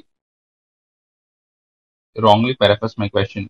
So uh, let me try again. Uh, so what I wanted to ask you is, uh, usually even with Lambda, uh, is manual. Uh, when we talk about small teams, uh, even with people who are uh, you know good with uh, creating policies. So my question was basically, how do you create policies so you can make your entire infrastructure from API gateway to your Lambda to your database, and if you have any load balancer or something, I don't think you will have a load balancer here, but Hmm. if you have uh, certain aspects of AWS that you are using, how do you Mhm. create policies which are scalable where it doesn't require manual intervention every time when you are deploying something new and your developer uh, again is not getting stuck on the you know the legacy way of working. The Okay. real reason that why we are starting to use lambda is because we don't have to go to our sysadmin team to you know get a provision of uh, particular server and get everything ready for us. And something similar might happen. So i uh, the reason my use case is i'm working with a client uh, actually i have worked with certain clients earlier and i'm working with a client right now who comes from a regulated uh, industry. And they required certain certain kind of uh, uh, you know uh, audits to happen locks to happen. And while doing the same thing we want to lock down our infrastructure. So somebody who is not entitled to uh, run some process should not run whether it is a person or a system. So we can do that in uh, through you know some uh, some sort of uh, uh, you know uh, infrastructure as code mechanism such as right now we are using cloud formation. But my question was that how other people are working through this particular problem?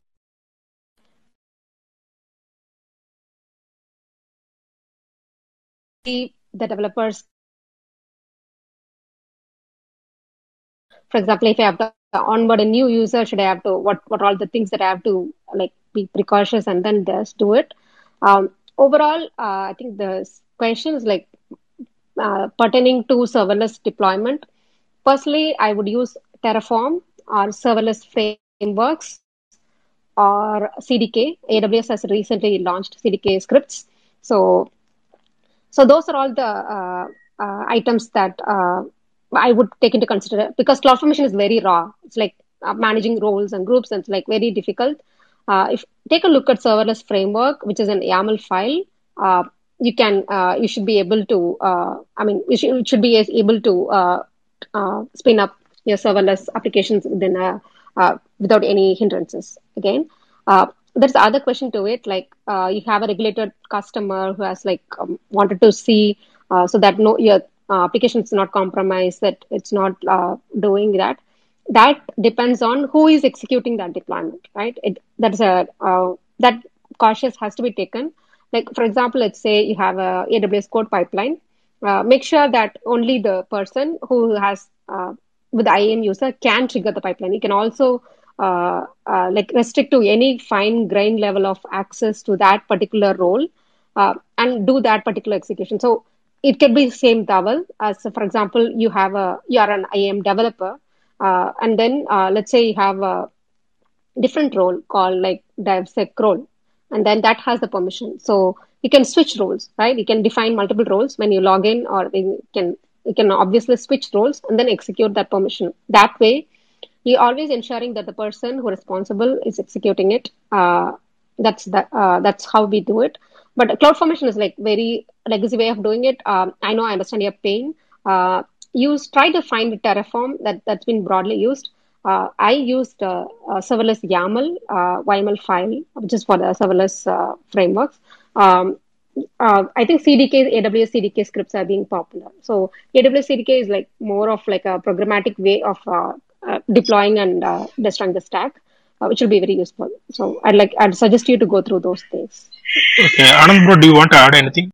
Uh, yeah, uh, Pradeep, uh, if uh, security is, is concerned, if, if we can deploy AWS WAF and AWS CloudFront in front of the service, as well as if he, he required any role-based uh, access, uh, you can go for the IAM services, right? Identity Access Manager. You can integrate right, a kind of SSO services. Uh, yeah. You can do that. But WAF and those are all from the front end perspective, right? The user who is trying to access the application is worried about uh, how to uh, instantiate IAM roles for the uh, for the services like serverless services, Lambda, SNS, and all the stuff, and how he can securely deploy the services. Uh, Okay, yeah. We have only 20 minutes more, so if you have any questions, please reach out, uh, raise your hand. We will try to accommodate you and uh, just give a quick reset about the room. And uh, we are techies for techies, and uh, we to talk every day a tech topic on weekdays and on Saturdays. Uh, mm, we to talk on personal finance. On Sundays, we won't be running up. And um, if you didn't follow the club so far, you can just go for it and follow the club. And uh, we have a Telegram channel as well. So if you have any questions related to your uh, technologies, you can post it over there. People will answer to you who are having the expertise on that. And we are also doing some job postings over there. And uh, yeah, uh, if you have any questions, please raise your hand. We will try to accommodate you. Uh, have only 20 minutes more. We we, we should wind up at 8:30. And if, uh, if you have, yeah, is anyone have any questions in the speaker panel itself? Yeah, are you going to ta- talk about uh, RDS uh, serverless? Uh, not really. That will be broader. I'm just going to give an introduction. Uh, yeah. Prabhu, So we now, can have, uh, yeah, Prabhu, sorry, sorry to interrupt. Mm. Yeah, if you have any suggestions, uh, Prabhu, you can just Telegram, you can post it on Telegram group as well. I think uh, we are uh, we are 21 minutes right, so we can have a series of sessions on serverless. Mm. Maybe we can, uh, yeah, if you're uh, okay, Pradeepa, we can, yeah, yeah, you can I just give an intro, but uh, we can have uh, an, uh, another day. Yeah. Uh, maybe I'll dissect each serverless services, like going forward, if you're all interested. Like I'll talk about only Lambda and only serverless uh, SNS services and queues. Uh, so we can talk about RDS also, uh, if everybody are interested. Uh, do post it in the Telegram channel. If uh, any specific serverless services you want to talk about, uh, I can take it up. Uh, AppSync, step function, and all those things. Athena, QuickSites, Athena for anybody who's running data analytics. QuickSites to visualize it. So those things I can talk about. Um, on another note, if you have any questions, if you cannot think anything on top of your mind, and if you're stuck, if you wanted to get started, uh, come to the tele- Telegram uh, group and then uh, post it in Insta. Um, we'll have a look at the question and then I'll definitely try to help. Uh, Yeah, Anand, bro. Bro. uh, Pradeep, I have one question. Uh, actually, I don't much uh, knowledge on AWS. Okay, so Mm, I have Python tool. Okay, okay. So uh, I I want to install in the uh, serverless and do act. Okay, for the Python tool, I have a I connected the uh, Apache GugaML, uh, which is one of the uh, int, uh, which is providing the interface. Mm. Okay, uh, so how how I can deploy and uh, use it in serverless? Uh, I, I'm I'm the person who doesn't have a code knowledge. So could you please guide me how? Uh, I think this is going to be a big question because I need to know what that tool does. It's like a UI. Uh, they have a UI framework for it. Uh, so I need some follow-up questions. Uh, can you post it on the Telegram channel? Uh, I'll, I'll be happy to help. Uh, sure, sure, Pradeep, sure. Uh, uh, uh, just need to understand what the tool does uh, so that I can advise you accordingly. There is something called AWS Amplify, uh, which is like more of a front-end framework. Uh, you don't need to do, uh, you need to do very less stuff, uh, but I'm not sure whether that's the right uh, service for you. So uh, can ping me in the back channel or you can reach out in Telegram. I'll be happy to help. Uh, sure, brother. I will share the diagram of it. Okay, thanks. Yeah.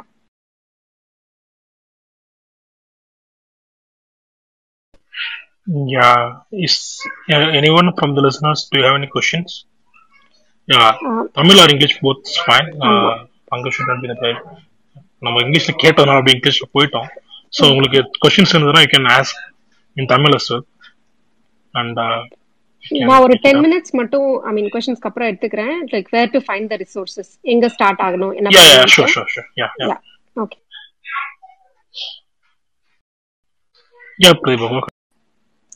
Okay so என்ன சொல்றாங்க? டைரக்டா போயிட்டு சாட்சி காலில் விழுதுற சண்டைக்கார காலில் விழுற மாதிரி நம்ம ஏடபிள்யூஎஸ் படிக்க போறோம். சர்வர்லெஸ் தான் நமக்கு தெரியும். டேரக்டா ஏடபிள்யூஎஸ் பிளாக்னு தேடுங்க. ஏடபிள்யூஎஸ் பிளாக் கேட்டகரைஸ் பண்ணி வச்சிருப்பாங்க. அதில் சர்வர்லெஸ்னு ஒன்று வச்சிருப்பாங்க. ஸோ அதில் போயிட்டு பார்த்தீங்கன்னா ரீசெண்ட் அப்டேட் எல்லாமே சர்வர்லெஸோட ரீசெண்ட் அப்டேட் அந்த மாதிரி எல்லாமே இருக்கும். ஸோ அதில் போயிட்டு உங்களுக்கு நீங்க ஆல்ரெடி அட்வான்ஸ்ட் யூஸரா இருக்கீங்க. ஏடபிள்யூஎஸில் தெரியும் எனக்கு சர்வர்லெஸ் பத்தி ஒரு ஐடியா இருக்குன்னா உங்களுக்கு அது ஹெல்ப் பண்ணும். And recent update for example run time ஏதாவது அப்டேட் பைத்தானோட வெர்ஷன் இருக்குன்னு வச்சுக்கோங்களேன். இப்போ நோட் ஜேஎஸ் வந்து டென் டாட் எக்ஸை வந்து டெப்ரிகேட் பண்ண போறாங்க அப்படின்னு வச்சுக்கோங்களேன். அந்த இன்ஃபர்மேஷன் உங்களுக்கு அங்கே தான் கிடைக்கும் ஸோ நிறைய டெவலப்பர் அட்வொகேட்ஸ் வந்துட்டு கண்டினியூஸாக பிளாக் எழுதிட்டே இருப்பாங்க. ஸோ ஓரளவு நீங்கள் அட்வான்ஸ்ட் யூசர் நான் ஆல்ரெடி சர்வலஸ் இருக்கேன் எனக்கு இன்ஃபர்மேஷன் வேணும் அப்படின்னா நீங்கள் அங்கே போங்க. அப்படி இல்லைன்னா சர்வர்லெஸ் லேண்ட் டாட் காம் அப்படின்னு ஒரு சைட் இருக்கு. இது வந்து ஏடபிள்யூஎஸ் தான் மெயின்டைன் பண்றாங்க. இன்னொன்று வந்து ட்விச் சீரிஸ் இருக்கு. ட்விச் டாட் டிவின்னு சொல்லிட்டு இது இருக்கு. ட்விச் ஆப் கூட இருக்கு. அங்கே ஏடபிள்யூஸோட சேனலை சப்ஸ்கிரைப் பண்ணீங்கன்னா ரொம்ப ரெகுலராக கண்டென்ட் போஸ்ட் பண்ணுவாங்க. அதுல சர்வர்லெஸ்னு ஒரு கேட்டகரி இருக்கு. எவ்ரி வீக் நினைக்கிறேன் அதில் போஸ்ட் பண்ணுவாங்க. சர்வர்லெஸ் லேண்ட் டாட் காம்ல என்ன அட்வான்டேஜ்னா அவங்க ஒரு யூஸ் கேஸ் எடுத்திருப்பாங்க. ஒரு வெப் அப்ளிகேஷன் ரன் பண்ணணும்னா என்னென்ன சர்வீசஸ்லாம் வேணும் சர்வர்லெஸ்ல எப்படி ரன் ரன் பண்ணணும்னு சொல்லிட்டு ஒரு ஸ்னிப்பெட் மாதிரி கொடுத்துருப்பாங்க. ஆக்சுவலா நீங்க கிட்ஹப்ல போயிட்டு அந்த கோட கமெண்ட் டவுன்லோட் பண்ணிட்டு உங்களோட ஏடபிள்யூஸ் அக்கௌண்ட்ல போட்டீங்கனாலே ரன் ஆயிடும். அதனால ஸ்டார்ட் ஈஸியாக ஸ்டார்ட் பண்ணணும். எனக்கு பேசிக்காக ஒரு ஏபிஐ ரன் பண்ணி அதோட எக்ஸிகியூஷன் நான் பார்க்கணும் அப்படின்னா டேரெக்டாக அங்கே போயிட்டு அதை செக் பண்ணுங்க. உங்களோட லாங்குவேஜ் ப்ரிஃபரன்சஸ் கொடுத்து நீங்கள் செக் பண்ணுங்க. சர்வர்லெஸ் லேண்ட் டாட் காம் நான் டெலிகிராமில் போஸ்ட் பண்ணுறேன் ஃபாலோ நீங்கள் பிளாக்ஸ் படிச்சீங்கன்னா அவங்க வந்துட்டு ஒரு ஸ்பெசிஃபிக் யூஸ் கேஸ் டெஸ்ட் பண்ணிருப்பாங்க ஃபார் எக்ஸாம்பிள் ஒரு எஸ்திரிலேருந்து ஒரு டேட்டாவை எடுத்து எப்படி நான் என்னால் குவிக் சைட்டில் விஷுவலைஸ் பண்ண முடியும் அப்படின்னு ஒரு யூஸ் கேஸ் எடுத்து ஒரு பிளாக் எழுதியிருப்பாங்க. உங்களுக்கு அந்த லெவலுக்கு நாலேஜ் வேணும்னா நீங்க ஏடபிள்யூஎஸ் பிளாக் போங்க சர்வர்லெஸ் லேண்ட் டாட் காம் போங்க ஏடபிள்யூஎஸோட சேனல் இருக்கு யூடியூப் சேனல் இருக்கு. ஸோ அதுல நீங்க பாருங்க. ஏன் இது நான் ஏன் வந்து உங்களை ஏடபிள்யூஎஸ் சர்வீசஸ்க்கு போக சொல்றேன் என்கரேஜ் பண்றேன் அப்படின்னா நிறைய லேர்னர்ஸ் என்ன பண்றாங்கன்னா அவங்களோட ஒப்பீனியேட்டடா இருக்கு. ஃபார் எக்ஸாம்பிள் எஸ்கியூஎஸ் இது வேண்டாம் இது இது நல்லா இல்ல அப்படின்னு சொல்லி ஜென்ரலா போட்டுடுறாங்க. அது ஒரு மாதிரி மிஸ்லீடிங்கா இருக்கு. ஏன்னா நமக்கு ஐடியாவே கிடையாது. Why you should not learn serverless அப்படின்னு ஒரு யூடியூப் இருக்கும். நம்ம போய் அதை பார்த்துட்டு அதிகமா காசு வருதாமா? ஈஸி டுவே பெட்டராமா அப்படின்னு நம்ம முடிவெடுத்துடக்கூடாது ஸோ நீங்க வந்துட்டு உங்களுக்கு ஈஸியாக ரன் பண்ணணும் அப்படின்னா நீங்க போயிட்டு அந்த பிளாக்ல போயிட்டு நல்லா பாருங்க. கொஞ்சம் அட்வான்ஸ்ட் யூசர் நான் வந்துட்டு ஒரு ஸ்டார்ட் அப்க்கு ஹெல்ப் பண்றேன். நான் வந்து ஒரு வெப்சைட் கிரியேட் பண்ணணும். நான் வந்து ஒரு ஃப்ரீலான்ஸ் ப்ராஜெக்ட் வந்து நான் பண்ணணும் ட்ரை பண்றேன். ஒரு வெப்சைட் செட்டப் பண்ண ட்ரை பண்றேன் அப்படின்னா ஏடபிள்யூஎஸ்ல ஆர்கிடெக்சர் பேசிஸ்ல யூஸ் கேசஸ் போட்டிருப்பாங்க. ஒரு ஆர்கிடெக்சர் டயக்ராம் போட்டிருப்பாங்க. நீங்க போயிட்டு ரெஃபரன்ஸ் ஆர்கிடெக்சர்னு சொல்லிட்டு ஏடபிள்யூஎஸ்ல போயிட்டு பாத்தீங்கன்னா ஒரு டயக்ராம் கிடைக்கும். அதுல வந்து என்னென்ன ரிசோர்சஸ்லாம் யூஸ் பண்ணணும்னு போட்டிருப்பாங்க. அப்புறம் நீங்க அந்த ஈச் ரிசோர்ஸ் டைசெக்ட் பண்ணி பாருங்க. நான் திரும்ப சொல்றேன். உங்களுக்கு ஏடபிள்யூஎஸ் அக்கௌண்ட் இருக்கு. நான் ஃப்ரீ டியர் தான் யூஸ் பண்றேன். ஏன்னா நிறைய பேர் தௌசண்ட் டாலர்ஸ் பில் பண்ணிருக்காங்க. ஃப்ரீ டியர் தான் நான் யூஸ் பண்றேன்னு சொல்லிட்டு. ஸோ ஆல்வேஸ் பி கேர்ஃபுல் அது அதோட காஷனாக நான் சொல்றேன். நிறைய பேர் பேர்ன் பண்ணியிருக்காங்க. ஸ்டூடெண்ட்ஸ் எல்லாம் வந்துட்டு சைன் அப் பண்ணி அவங்களோட கிரெடிட் கார்டு போட்டு வச்சிருப்பாங்க. தௌசண்ட் டாலர்ஸ் பில் வந்துடும் so free tier is not completely free ஒரு லிமிட் இருக்கு ஃப்ரீ டியருக்கு அது ஃபுல்லா டாக்குமெண்டேஷன் நம்ம எப்பவுமே ரீட் பண்ணாதனால அதை நம்ம மிஸ் பண்ணிடுவோம். மிஷின் லேர்னிங் அப்ளிகேஷன் ஓட்டிட்டு அப்படியே ஷடன் பண்ணாம விட்டுருவாங்க. Two thousand dollars three thousand dollars bill வந்துடும் ஸோ நீங்க ஏடபிள்யூஎஸ் அக்கௌண்ட் நான் செட்டப் பண்ண போறேன். நான் சர்வர்லெஸ் ரன் பண்ண போறேன் அப்படின்னா ஃபர்ஸ்ட் ஒரு நோட் ஜேஎஸ் நோட் ஜேஎஸோ ஜா இந்த லாங்குவேஜ் ஆஃப் ப்ரிஃபரன்ஸ் நீங்க கத்துக்க போறீங்கன்னா போயிட்டு ஒரு லேம்டா கிரியேட் பண்ணுங்க. ஒரு ஹலோ வேர்ல்டையோ ஒரு இதோ ஒன்று ரிட்டர்ன் பண்ணுங்க. ஒரு ஜேஎஸ்என் ஆப்ஜெக்டை ரிட்டர்ன் பண்ணுங்க. ஒரு ஏபிஐல கனெக்ட் பண்ணி ஃபார் எக்ஸாம்பிள் இப்போ W W dot Prathiba dot com slash weather அப்படின்னா ஒரு ஜேசன் வர மாதிரி அதாவது இந்த ஏபிஐ ஃபுல்லா பில் பண்ண உங்களால முடியுதான்னு பாருங்க. அதான் உங்களோட இனிஷியல் செட்டப் ஸ்டார்டிங் ஓகே நான் வந்து செட்டப் பண்ண போறேன். நான் எப்படி இந்த காஸ்ட் அவாய்ட் பண்றதுன்னு நினைச்சீங்கன்னா AWS bills by per hour per minute per day அந்த மாதிரி தான் சர்வீசஸ்லாம் இருக்கும். ஸோ பில்லிங் அலாம் செட் பண்றது எப்படின்னு பாருங்க. ஒரு ஒரு டாலருக்கு மேல எனக்கு பில் வந்துச்சுன்னா எனக்கு நோட்டிஃபை பண்ணு அப்படின்னு நீங்க இமெயில் செட் பண்ணலாம். ஸோ அந்த மாதிரி ஒருவேளை ஒரு டாலருக்கு மேல பில் வருதுன்னா உங்களுக்கு ஒரு நோட்டிஃபிகேஷன் வரும். உடனே நீங்க எந்தெந்த ரிசோர்சஸ்லாம் ரன் ஆயிட்டு இருக்குன்னு பார்த்து டெலிட் பண்ணிடுங்க. ஆஹ் ஒருவேளை உங்களுக்கு நான் செட்டப் பண்ண ஹெல்ப் வேணும் அப்படின்னா டெலிகிராம்ல கேளுங்க. நான் ஒரு பிளாக் ஒரு பிளாக் தரேன். அதை ஃபாலோ பண்ணுங்க. அது எப்படி பில்லிங் செட்டப் பண்றது எப்படி ஷட் டவுன் பண்றது என்னென்ன ரிசோர்சஸ்லாம் தெரியாம ஸ்பின் அப் பண்ணேனே தெரியாது. ஃபார் எக்ஸாம்பிள் வந்து ஒரு ஐஏஎம் ரிசோர்ஸ் கிரியேட் பண்றதுக்கு காசே கிடையாது. நீங்க நூறு யூசர் கூட கிரியேட் பண்ணிக்கலாம் ரோல் பாலிசி எல்லாம். ஆனா ஒரு இன்ஸ்டன்ஸ் கிரியேட் பண்ணா காசு இருக்கு. ஸோ உங்களுக்கு தெரியல அப்படின்னா நான் செட்டப் பண்ணிருக்கேன். எனக்கு என்ன என்னன்னு கேளுங்க. நான் உங்களுக்கு ஹெல்ப் பண்றேன். ஐ திங்க் நான் சமரைஸ் பண்ணிட்டேன். ஸோ நான் சொல்றது go for legit AWS resources இல்லைன்னா ஏடபிள்யூஸோட பார்ட்னர்ஸா இருப்பாங்க. அவங்க பிளாக் போட்டிருப்பாங்க. ஃபார் எக்ஸாம்பிள் நான் இப்போ சர்வர்லெஸ் ஃப்ரேம் ஒர்க்னு ஒருத்தவங்க இருக்கா சொல்லியிருக்கேன் இல்லையா? அவங்க வந்துட்டு பார்ட்னர் அவங்க அவங்களோட பிளாக்ல டெக்னிக்கல் பிளாக்ல போயிட்டு பாருங்க. வேற ஏதாச்சும் ஹெல்ப் வேணா எனக்கு கேளுங்க. I think I summarised everything I think I've given you some idea to summarize it, uh, go to AWS blogs or, or their partner blogs to learn more about the services uh, rather than going to uh, different YouTube channels and get some vague idea on it. Uh, once you wanted to get an opinion, then go for opinionated channel. Otherwise, go for the uh, legit sources. I think that's it. Uh, I'll take some Yeah. questions. Is there anyone have any questions? Please raise your hand. And uh, if you have any suggestions or feedback about the session, because we are running uh, near to the end time, so so we have only 10 minutes எனக்கு more. ஒரு doubt இருக்கு so இப்போ இதை Yeah, one Pramana. இயர்க்கு மேல use பண்ணணும் ஃப்ரீயா use பண்ணணும்னா என்ன பண்றது Like is there any way like kind of like scholarships இல்ல ஏதாவது ஆஃபர் மாதிரி இருக்கா? ஏடபிள்யூஎஸ் கிளவுடுக்கு நீங்க என்ன சர்வீசஸ் யூஸ் பண்றீங்கன்றத பொறுத்து பிரபா. நீங்க ஒருவேளை ஒரு ஆஹ், நீங்க ஒரு ஸ்டூடெண்ட் தான் லேர்ன் பண்ணணும்னு நினைக்கிறீங்கன்னா ஏடபிள்யூஎஸ் வந்து டிஃப்ரெண்ட் கிரெடிட்ஸ் ஆஃபர் பண்ணுவாங்க. அந்த கிரெடிட் ப்ரோக்ராம் என்ரோல் பண்ணிக்கலாம். ஃபார் எக்ஸாம்பிள் எனக்கு ஒரு செவன் ஃபிஃப்டி டாலர்ஸ் கிரெடிட் அந்த மாதிரிலாம் கிடைச்சது. ஸோ அந்த மாதிரி கிரெடிட்டுக்கு அப்ளை பண்ணணும் பட் அதுக்கு உங்களை என்கேஜிங்காக இருக்கணும். ஐ ஹாவ் டு லைக் நான் கம்யூனிட்டி பார்ட்டிசிபேட் பண்றேன் அப்படின்னா நீங்க ஒரு ஃபார் எக்ஸாம்பிள் ஒரு டாக் கொடுக்குறீங்க கம்யூனிட்டியில அப்படின்னா தில் கிவ் யூ சம் கிரெடிட்ஸ் அப்புறம் இந்த ரீஇன்வென்ட் ப்ரோக்ராம்ஸ் ரன் பண்ணும்போது நீங்க அட்டன் பண்ணீங்கன்னா they'll give you some credit other than that if you're a partner you want like நீங்க ஒரு சாஸ் இருக்கீங்க if you want to set up like நான் ஒரு சாஸ் அப்ளிகேஷன் ரன் பண்ண நினைக்கிறேன்னா You can register as a SaaS founder and then they'll give you some credit to encourage for learning, uh, I would say uh, go for free tier and then uh, try to learn it and then shut it down. I mean, that will be like nearly zero. நிறைய free tier services வந்துட்டு you can most of the services are free tier services but use cautiously. Uh, you can you can run நீ ஃபுல்லா ஃப்ரீயா use பண்ணா நாங்க எப்படிப்பா சம்பாதிக்கிறது? அப்புறம் மேக் போட்டுறாதீங்க கம்பெனி கம்பெனி கம்பெனி பாஸ் வந்துட்டு இருப்பாருங்க ஓகே அப்புறம் வந்து ஒரு விஷயம் என்னன்னா டு இன்ஸ்டன்ஸ் வந்துட்டு மேக் ஓஎஸ் வந்து யாரோ என்ன பண்ணிருக்காங்க மேக் இன்ஸ்டன்ஷேட் பண்ணிருக்காங்க. மேக் இன்ஸ்டன்ஸ் புதுசா இப்பதான் லான்ச் பண்ணாங்க. ஒரு லாஸ்ட் இயர் அதுக்கு முந்தின வருஷம் வரல. மேக் இன்ஸ்டன்ஸ்க்கு காசு வந்துட்டு பெர் பெர் மினிட் ஒரு எக்ஸாம்பிள் ஒரு டாலர்னு வச்சுக்கோங்களேன். ஆனா லை மேக் ஓஎஸோட லைசன்ஸ் வந்து பெர் டே போடுவானாமா? பெர் டே வந்து ஒரு இருபது டாலர் முப்பது டாலரோ சோ நீங்க ஒரு ஒரு நிமிஷம் நீங்க இன்ஸ்டான்ஷேட் பண்ணா கூட முப்பது டாலர் கட்டணும். சொல்றது புரியுதா? சோ நம்ம ஹிடன் காஸ்ட் இருக்கு ஓஎஸ்ல இல்லைன்னா நீங்க மங்களம் பட வேண்டியதான் ஏன்னா நான் இப்போதைக்கு வந்து இது வச்சிருக்கேன். டீப் ரேஸ்க்காக நான் இது பண்ணிருக்கேன் அது வந்து கார் ரேஸ் இந்த ரீஎன்ஃபோர்ஸ்மெண்ட் லிங்காக அவங்க வச்சிருக்காங்க ஏடபிள்யூஎஸ்குள்ள ஆனா லைக் அது கண்டினியூவா பண்ணணும் நம்ம லேர்ன் பண்ணணும் காம்படிஷன்லாம் இது பண்ணணும்னா நமக்கு அடுத்தடுத்த வருஷம் சோ இப்போ நான் வந்து ஒரே கிரெடிட் கார்டு வேற வேற இதுல இமெயில் ஐடியில யூஸ் பண்ணலாம். இல்ல பண்ணலாம் பேரு கார்டு ஓகே காட்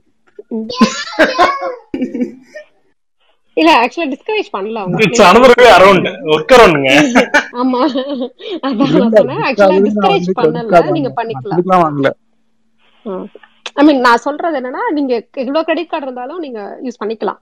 ஆஹ் அவங்க யாரும் நீங்க பில்லிங் அட்ரஸோ நேம் பார்த்தெல்லாம் பண்றது இல்ல so different email address with different card you can use Prabha இருங்க போய் அதுக்கு பிளாக் போட்டு விட்டுறேன். சேம் கார்டு வந்துச்சுன்னா அலோவ் பண்ணாத மாதிரி. யாம் இருக்க பயமேன் விடுங்க. பாத்துக்கலாம் அப்புறம் பண்றது? இந்த ரெக்கார்ட் போட்டு ஏதாவது பண்ணிட போறாங்க. பாத்து இல்ல சும்மா கேக்குறேன்ல. ஆனா ஆக்சுவலா பண்ணலாம். It's not a problem end of the day people also know அவங்களுக்குமே தெரியும் இதெல்லாம். டியர் அவங்கள பொறுத்த வரைக்கும் அவங்க மேனேஜ்லாம் பண்ணல. ஐ மீன் இப்போ ஒருவேளை நான் ஃபார் எக்ஸாம்பிள் எல்லாரும் லிசனஸ்க்காக சொல்றேன். இந்த தௌசண்ட் டாலர்ஸ் கிரெடிட் வந்தப்போ அந்த ஸ்டூடெண்ட் வந்துட்டு கஸ்டமர் சப்போர்ட்டுக்கு வந்து ரிப்ளை பண்ணியிருந்தாங்க. மெயில் அடிச்சிருந்தாங்க ட்வீட் பண்ணியிருந்தாங்க. இந்த மாதிரி I'm student how can you charge it I thought it's free டியர்னு they waved off ஒருவேளை ஜஸ்ட் இன்கேஸ் உங்களுக்கு ஏதாவது ஆச்சுன்னா it's okay just write them to the customer support saying that I'm a learner I I'm done I mean forgot shut it down அப்படின்னா I mean don't run a business and then ask for a waiver but because they will know நீங்க insurance start பண்ணிட்டு நீங்க யூஸே பண்ணாம இருக்கீங்கன்னா they can see the idle time and they can waive it off if it's genuine concern so people have actually thinking about giving a complete free tier like student அக்கௌண்ட்னு ஒன்று create பண்ணலான்னு they're thinking eventually I, I hope uh, they'll provide it but if at all you have been charged don't worry about it try to do uh, try to அதனால தான் சொல்றேன் put a alarm so you will know like very minimal amount lay you will get to know uh, like you haven't uh, there is a disaster so write to the amazon like even if you couldn't afford one dollar uh, i mean you can just tell them that hey uh, i forgot by mistake they can waive it off okay so we thanks are looking. Pratibha ரொம்ப detail explain sorry Yeah, Sasi bro So அதான். Explain ah sure sure ah thanks Pradeep ரொம்ப டீட்டெயிலாக explain பண்ணீங்க. So ஒரு concern இதில் இருக்க ஓட்ட ஓட சொல்லலாம் சொன்னீங்கன்னா நான் ஷூர் தான். என்ன பண்ணலான்னு யோசிப்பேன். ஆப்போசிட்ல ஒரு கடையை திறந்துடலாம். வேண்டாம். நான் bro ல அவ்வளவுதான் போட்டு தள்ளிடுவாரு ஷூர்ங்க ஸோ உண்மையிலே ரொம்ப கிளியரா இருந்துச்சு. உங்க explanation the way you answered every questions thank you thank you Prathiba welcome ஆக்சுவலா பிரதீபா எனக்கு ஒரு கொஸ்டின் இருக்கு. நான் ஒரே ஒரு டைம் வந்து இந்த ஏடபிள்யூ ஸ்லாம்டா யூஸ் பண்ணிருக்கேன் அது எனக்கு எப்படி சொல்லி கொடுத்தாங்க அப்படின்னா ஒரு சின்ன ஒரு இதுக்காக நம்ம வந்து என் பாயிண்ட வந்து ஹைட் பண்றதுக்காக தான் யூஸ் பண்றோம் அப்படின்னு மாதிரி எனக்கு ஒரு சொன்னாரு. நான் அதான் நினைச்சிட்டு நான் ஒரு சின்ன கான்ஃபிகரேஷன் எல்லாம் வேற பண்ணேன். அது ஆக்சுவலா அது அப்படிதானா? இல்ல அது அதோட யூஸ் வந்து அப்படி ஒரு யூஸ் இருக்கா? என்ன என் பாயிண்ட் புரியல. நம்ம ரியல் என் பாயிண்ட் கொடுக்காம we are marking the endpoint அப்படிங்கிற மாதிரி சொல்லி சொன்னாங்க. அந்த அது ஒரு சின்ன கான்ஃபிகரேஷன் மாதிரி நான் ஒண்ணு பண்ணேன். அது மேபி அது it's one of Lambda use கேஸா வச்சுக்கலாம். மாஸ்க் பண்றதுன்னா ரீடைரக்ஷன் மாதிரி பண்ணி விடலாம். ஃபார் எக்ஸாம்பிள் நீங்க வந்துட்டு நம்ம ஒரு பெரிய டைரக்டர் வச்சிருப்போம்னு வச்சுக்கோங்களேன் நம்ம API Prathiba dot com API slash domain slash நாலு லெவல்ல இருக்குன்னா மாஸ்க் பண்ணலாம். ஐ மீன் ரெண்டு ரீடைரக்ட் பண்ணுவோம்ல. யூஸ்வலா அதை வெப் சர்வர் லெவல்ல பண்ணலாம் அதை நீங்க லாம்டா லெவல்ல பண்ணிருக்கீங்கன்னு நினைக்கிறேன். இல்ல ஆக்சுவலா யூஸ் கேஸ் நான் எக்ஸாக்டா ம், சொல்றேனே. என்னன்னா நாங்க வந்து ஒரு சர்வர் மைக்ரேஷன் பண்ணிட்டு இருந்தோம். ஸோ அதெல்லாம் என்ன பண்ணோம்னா எங்களோட என் பாயிண்ட் வந்து for user it will be same ஓகேங்களா பட் ஆனா அது ஹிட் பண்ணப்போ போற பேக் அண்ட் சர்வீசஸ் வந்து நாங்க வேற இதுக்கு ரீடைரக்ட் பண்ணிட்டோம். ஸோ அந்த மாதிரி பண்றப்போ நாங்க யூஸ் பண்ணோம். மேபி இது கரெக்டா அந்த ஐடியா கிடையாது. பெருசா ஐடியா கிடையாது. பட் ஆனா ஒரே ஒரு டைம் நான் யூஸ் பண்ணிருக்கேன் அதனால கேட்கணும் ஒரு பேசிக்கலி லாம்டான்றது ஒரு ஃபங்க்ஷன் தான். நீங்க நம்ம நம்ம நம்ம எழுதுற எல்லா ப்ரோக்ராம்லயுமே ஒரு ஃபங்க்ஷன் என்ன பண்ணும்? ஒரு ஒரு வேலை பண்ணும் இல்லையா? ஒரு பர்டிகுலர் ஃபங்க்ஷனை பண்ணுது ஆர்டர் புட் ஆர்டர்னா ஒரு ஆறு டேட்டா வாங்கி ஒரு ஆர்டர் பண்ணி ரிட்டர்ன் பண்ணும். அந்த ஃபங்க்ஷனை ஒரு லேம்டா பண்ணும். அப்படி யோசிச்சுக்கோங்க. இதோட அதுக்கு பேரே வந்து ஃபங்க்ஷன் எஸ் சர்வீஸ் தான். எஃப்ஏஎஸ் தான் சொல்லுவாங்க. ஈக்குவலண்ட் வந்து அந்த மாதிரி. ஸோ எந்த ஃபங்க்ஷனாலும் பண்ணும் அது. நீங்க ரீடாக்ட் பண்ண சொன்னா பண்ணும். இல்ல மாஸ்க் பண்ணி இன்னொரு இன்னொரு இதுக்கு பண்ண சொல்றதுனா பண்ணும். அந்த மாதிரி தான் ஸோ அதான் அதோட பர்பஸ் எப்படி வேணாலும் ட்வீட் பண்ணிக்கலாம். நான் ஒரே ஒரு டைம் ஒரு ஒன் ஆர் டூ டேஸ் மட்டும் அதில் ஸ்பெண்ட் பண்ணேன். அதுக்கப்புறம் இல்ல சும்மா ஒரு எக்ஸிஸ்டிங் சர்வீஸை வச்சு பார்த்துட்டு அப்படியே காப்பி பேஸ்ட் மாதிரி பண்ணி பண்ணேன். அதெல்லாம் டவுட் இருந்துச்சு is anyone having any sorry suggestions topic suggestions இல்லாட்டி feedback about session so if anyone want to add up please feel free yes மக்களே நீங்க நாலு நிமிஷத்துல எனக்கு ஒரு கொஸ்டின் இருக்கு. லைக் இந்த ஏடபிள்யூஎஸ் கம்யூனிட்டி எப்படி ஜாயின் பண்றது? லைக் எப்படி ரீச் பண்றது? நான் உங்களுக்கு ஒரு அப்ளிகேஷன் தரேன் பிரபா ஓகே ஓகே டெலிகிராம் சேனல்ல போடுறேன். ஆக்சுவலி இப்ப ரைட்னா ஓபன் பண்ணிருக்காங்க. கம்யூனிட்டி பில்டர் ப்ரோக்ராமுக்கு ஸோ அதுக்கு நீங்க அப்ளை பண்ணுங்க. They they'll ask for justification why do want to be AWS community builder ஏற்கனவே நீங்க டாக் கொடுத்துருக்கீங்கன்னா இட் வில் ஆட் வெயிட்டேஜ் நீங்க சப்மிட் பண்ணுங்க. So they'll give you they'll invite you to the program okay Uh, yeah, I'll give you the, um, I'll tweet about it, but I'll also give you the form. Sir Karthikan bro சொல்ல வந்தீங்க. இல்ல இல்ல இன்னும் three மினிட்ஸ்ல close பண்ணிடுவோம். Sir யாராவது questions இருந்தா கேட்கலாம் sir okay Anand bro bro எனக்கு ஒரு டவுட்டு இப்போ வந்து ஏடபிள்யூஎஸ் ஓஸ் இருக்க எல்லா சர்வீஸுமே தேர்ட் பார்ட்டி வெண்டர் ப்ராடக்டா இருக்கு. ஸோ நான் ஏடபிள்யூஸ் அந்த ப்ராடக்ட்ஸை இன்ஸ்டால் பண்ணி நான் யூஸ் பண்ணிக்கலாம். ஸோ ரெண்டுத்துக்கும் என்ன டிஃப்ரெண்ட் ஏடபிள்யூஸ் சர்வீஸ் யூஸ் பண்றதுக்கு என்ன டிஃப்ரெண்ட் ஆர் நான் அந்த ஒரு ப்ராடக்ட் அங்கே இன்ஸ்டால் பண்ணி யூஸ் பண்றதுக்கு என்ன டிஃப்ரெண்ட் ப்ராடக்ட் வந்து ப்ராடக்டோட லைசன்சிங்கோட உள்ளது. ஃபார் எக்ஸாம்பிள் இப்போ நீங்க எலாஸ்டிக் சர்ச்னு வச்சுக்கோங்களேன். மார்க்கெட் பிளேஸ்ல போயிட்டு இன்ஸ்டால் பண்ணுவீங்க. அப்படின்னா you are bound to that licence சொல்றது புரியுதா? ஆனா இப்ப இதே இது எலாஸ்டிக் சர்ச் ஒன்னு இதுவே ப்ரொவைட் பண்ணுது. ஏடபிள்யூஎஸ் ப்ரொவைட் பண்றாங்க. நீங்க அந்த சர்வீசஸ் எடுத்துக்கிட்டீங்கன்னா you're bind by the pricing of the AWS model நீங்க மார்க்கெட் பிளேஸ்ல போயிட்டு யூஸ் பண்றப்ப நீங்க ஒரு எக்ஸாம்பிள் ஒரு என்ஜினியரிங் சர்வர் எடுத்துக்கிறீங்கன்னு வச்சுக்கோங்களேன். அது வந்து you're bound by the pricing model of that particular partner இப்போ நான் ஒரு ப்ராடக்ட் பண்றேன். ஒரு டெஸ்டிங் டூல் பண்றேன்னு வச்சுக்கோங்களேன். நான் போய் ஏடபிள்யூஎஸ் மார்க்கெட்ல போய் விற்கிறேன் நான் ஹோஸ்ட் பண்றேன்னா நீங்க எனக்கு டைரக்டா பை என்கிட்ட காசு கொடுத்து நீங்க பை பண்ணி நீங்க உங்களோட அப்ளிகேஷன்ல போட்டு ரன் பண்ணுவீங்க. வேற some services will be there இப்போ நீங்க ஏடபிள்யூஎஸ் ப்ரொவைட் பண்றாங்க tool சர்வீசஸ்னா it is manage by the pricing of AWS அதான் வித்தியாசம்.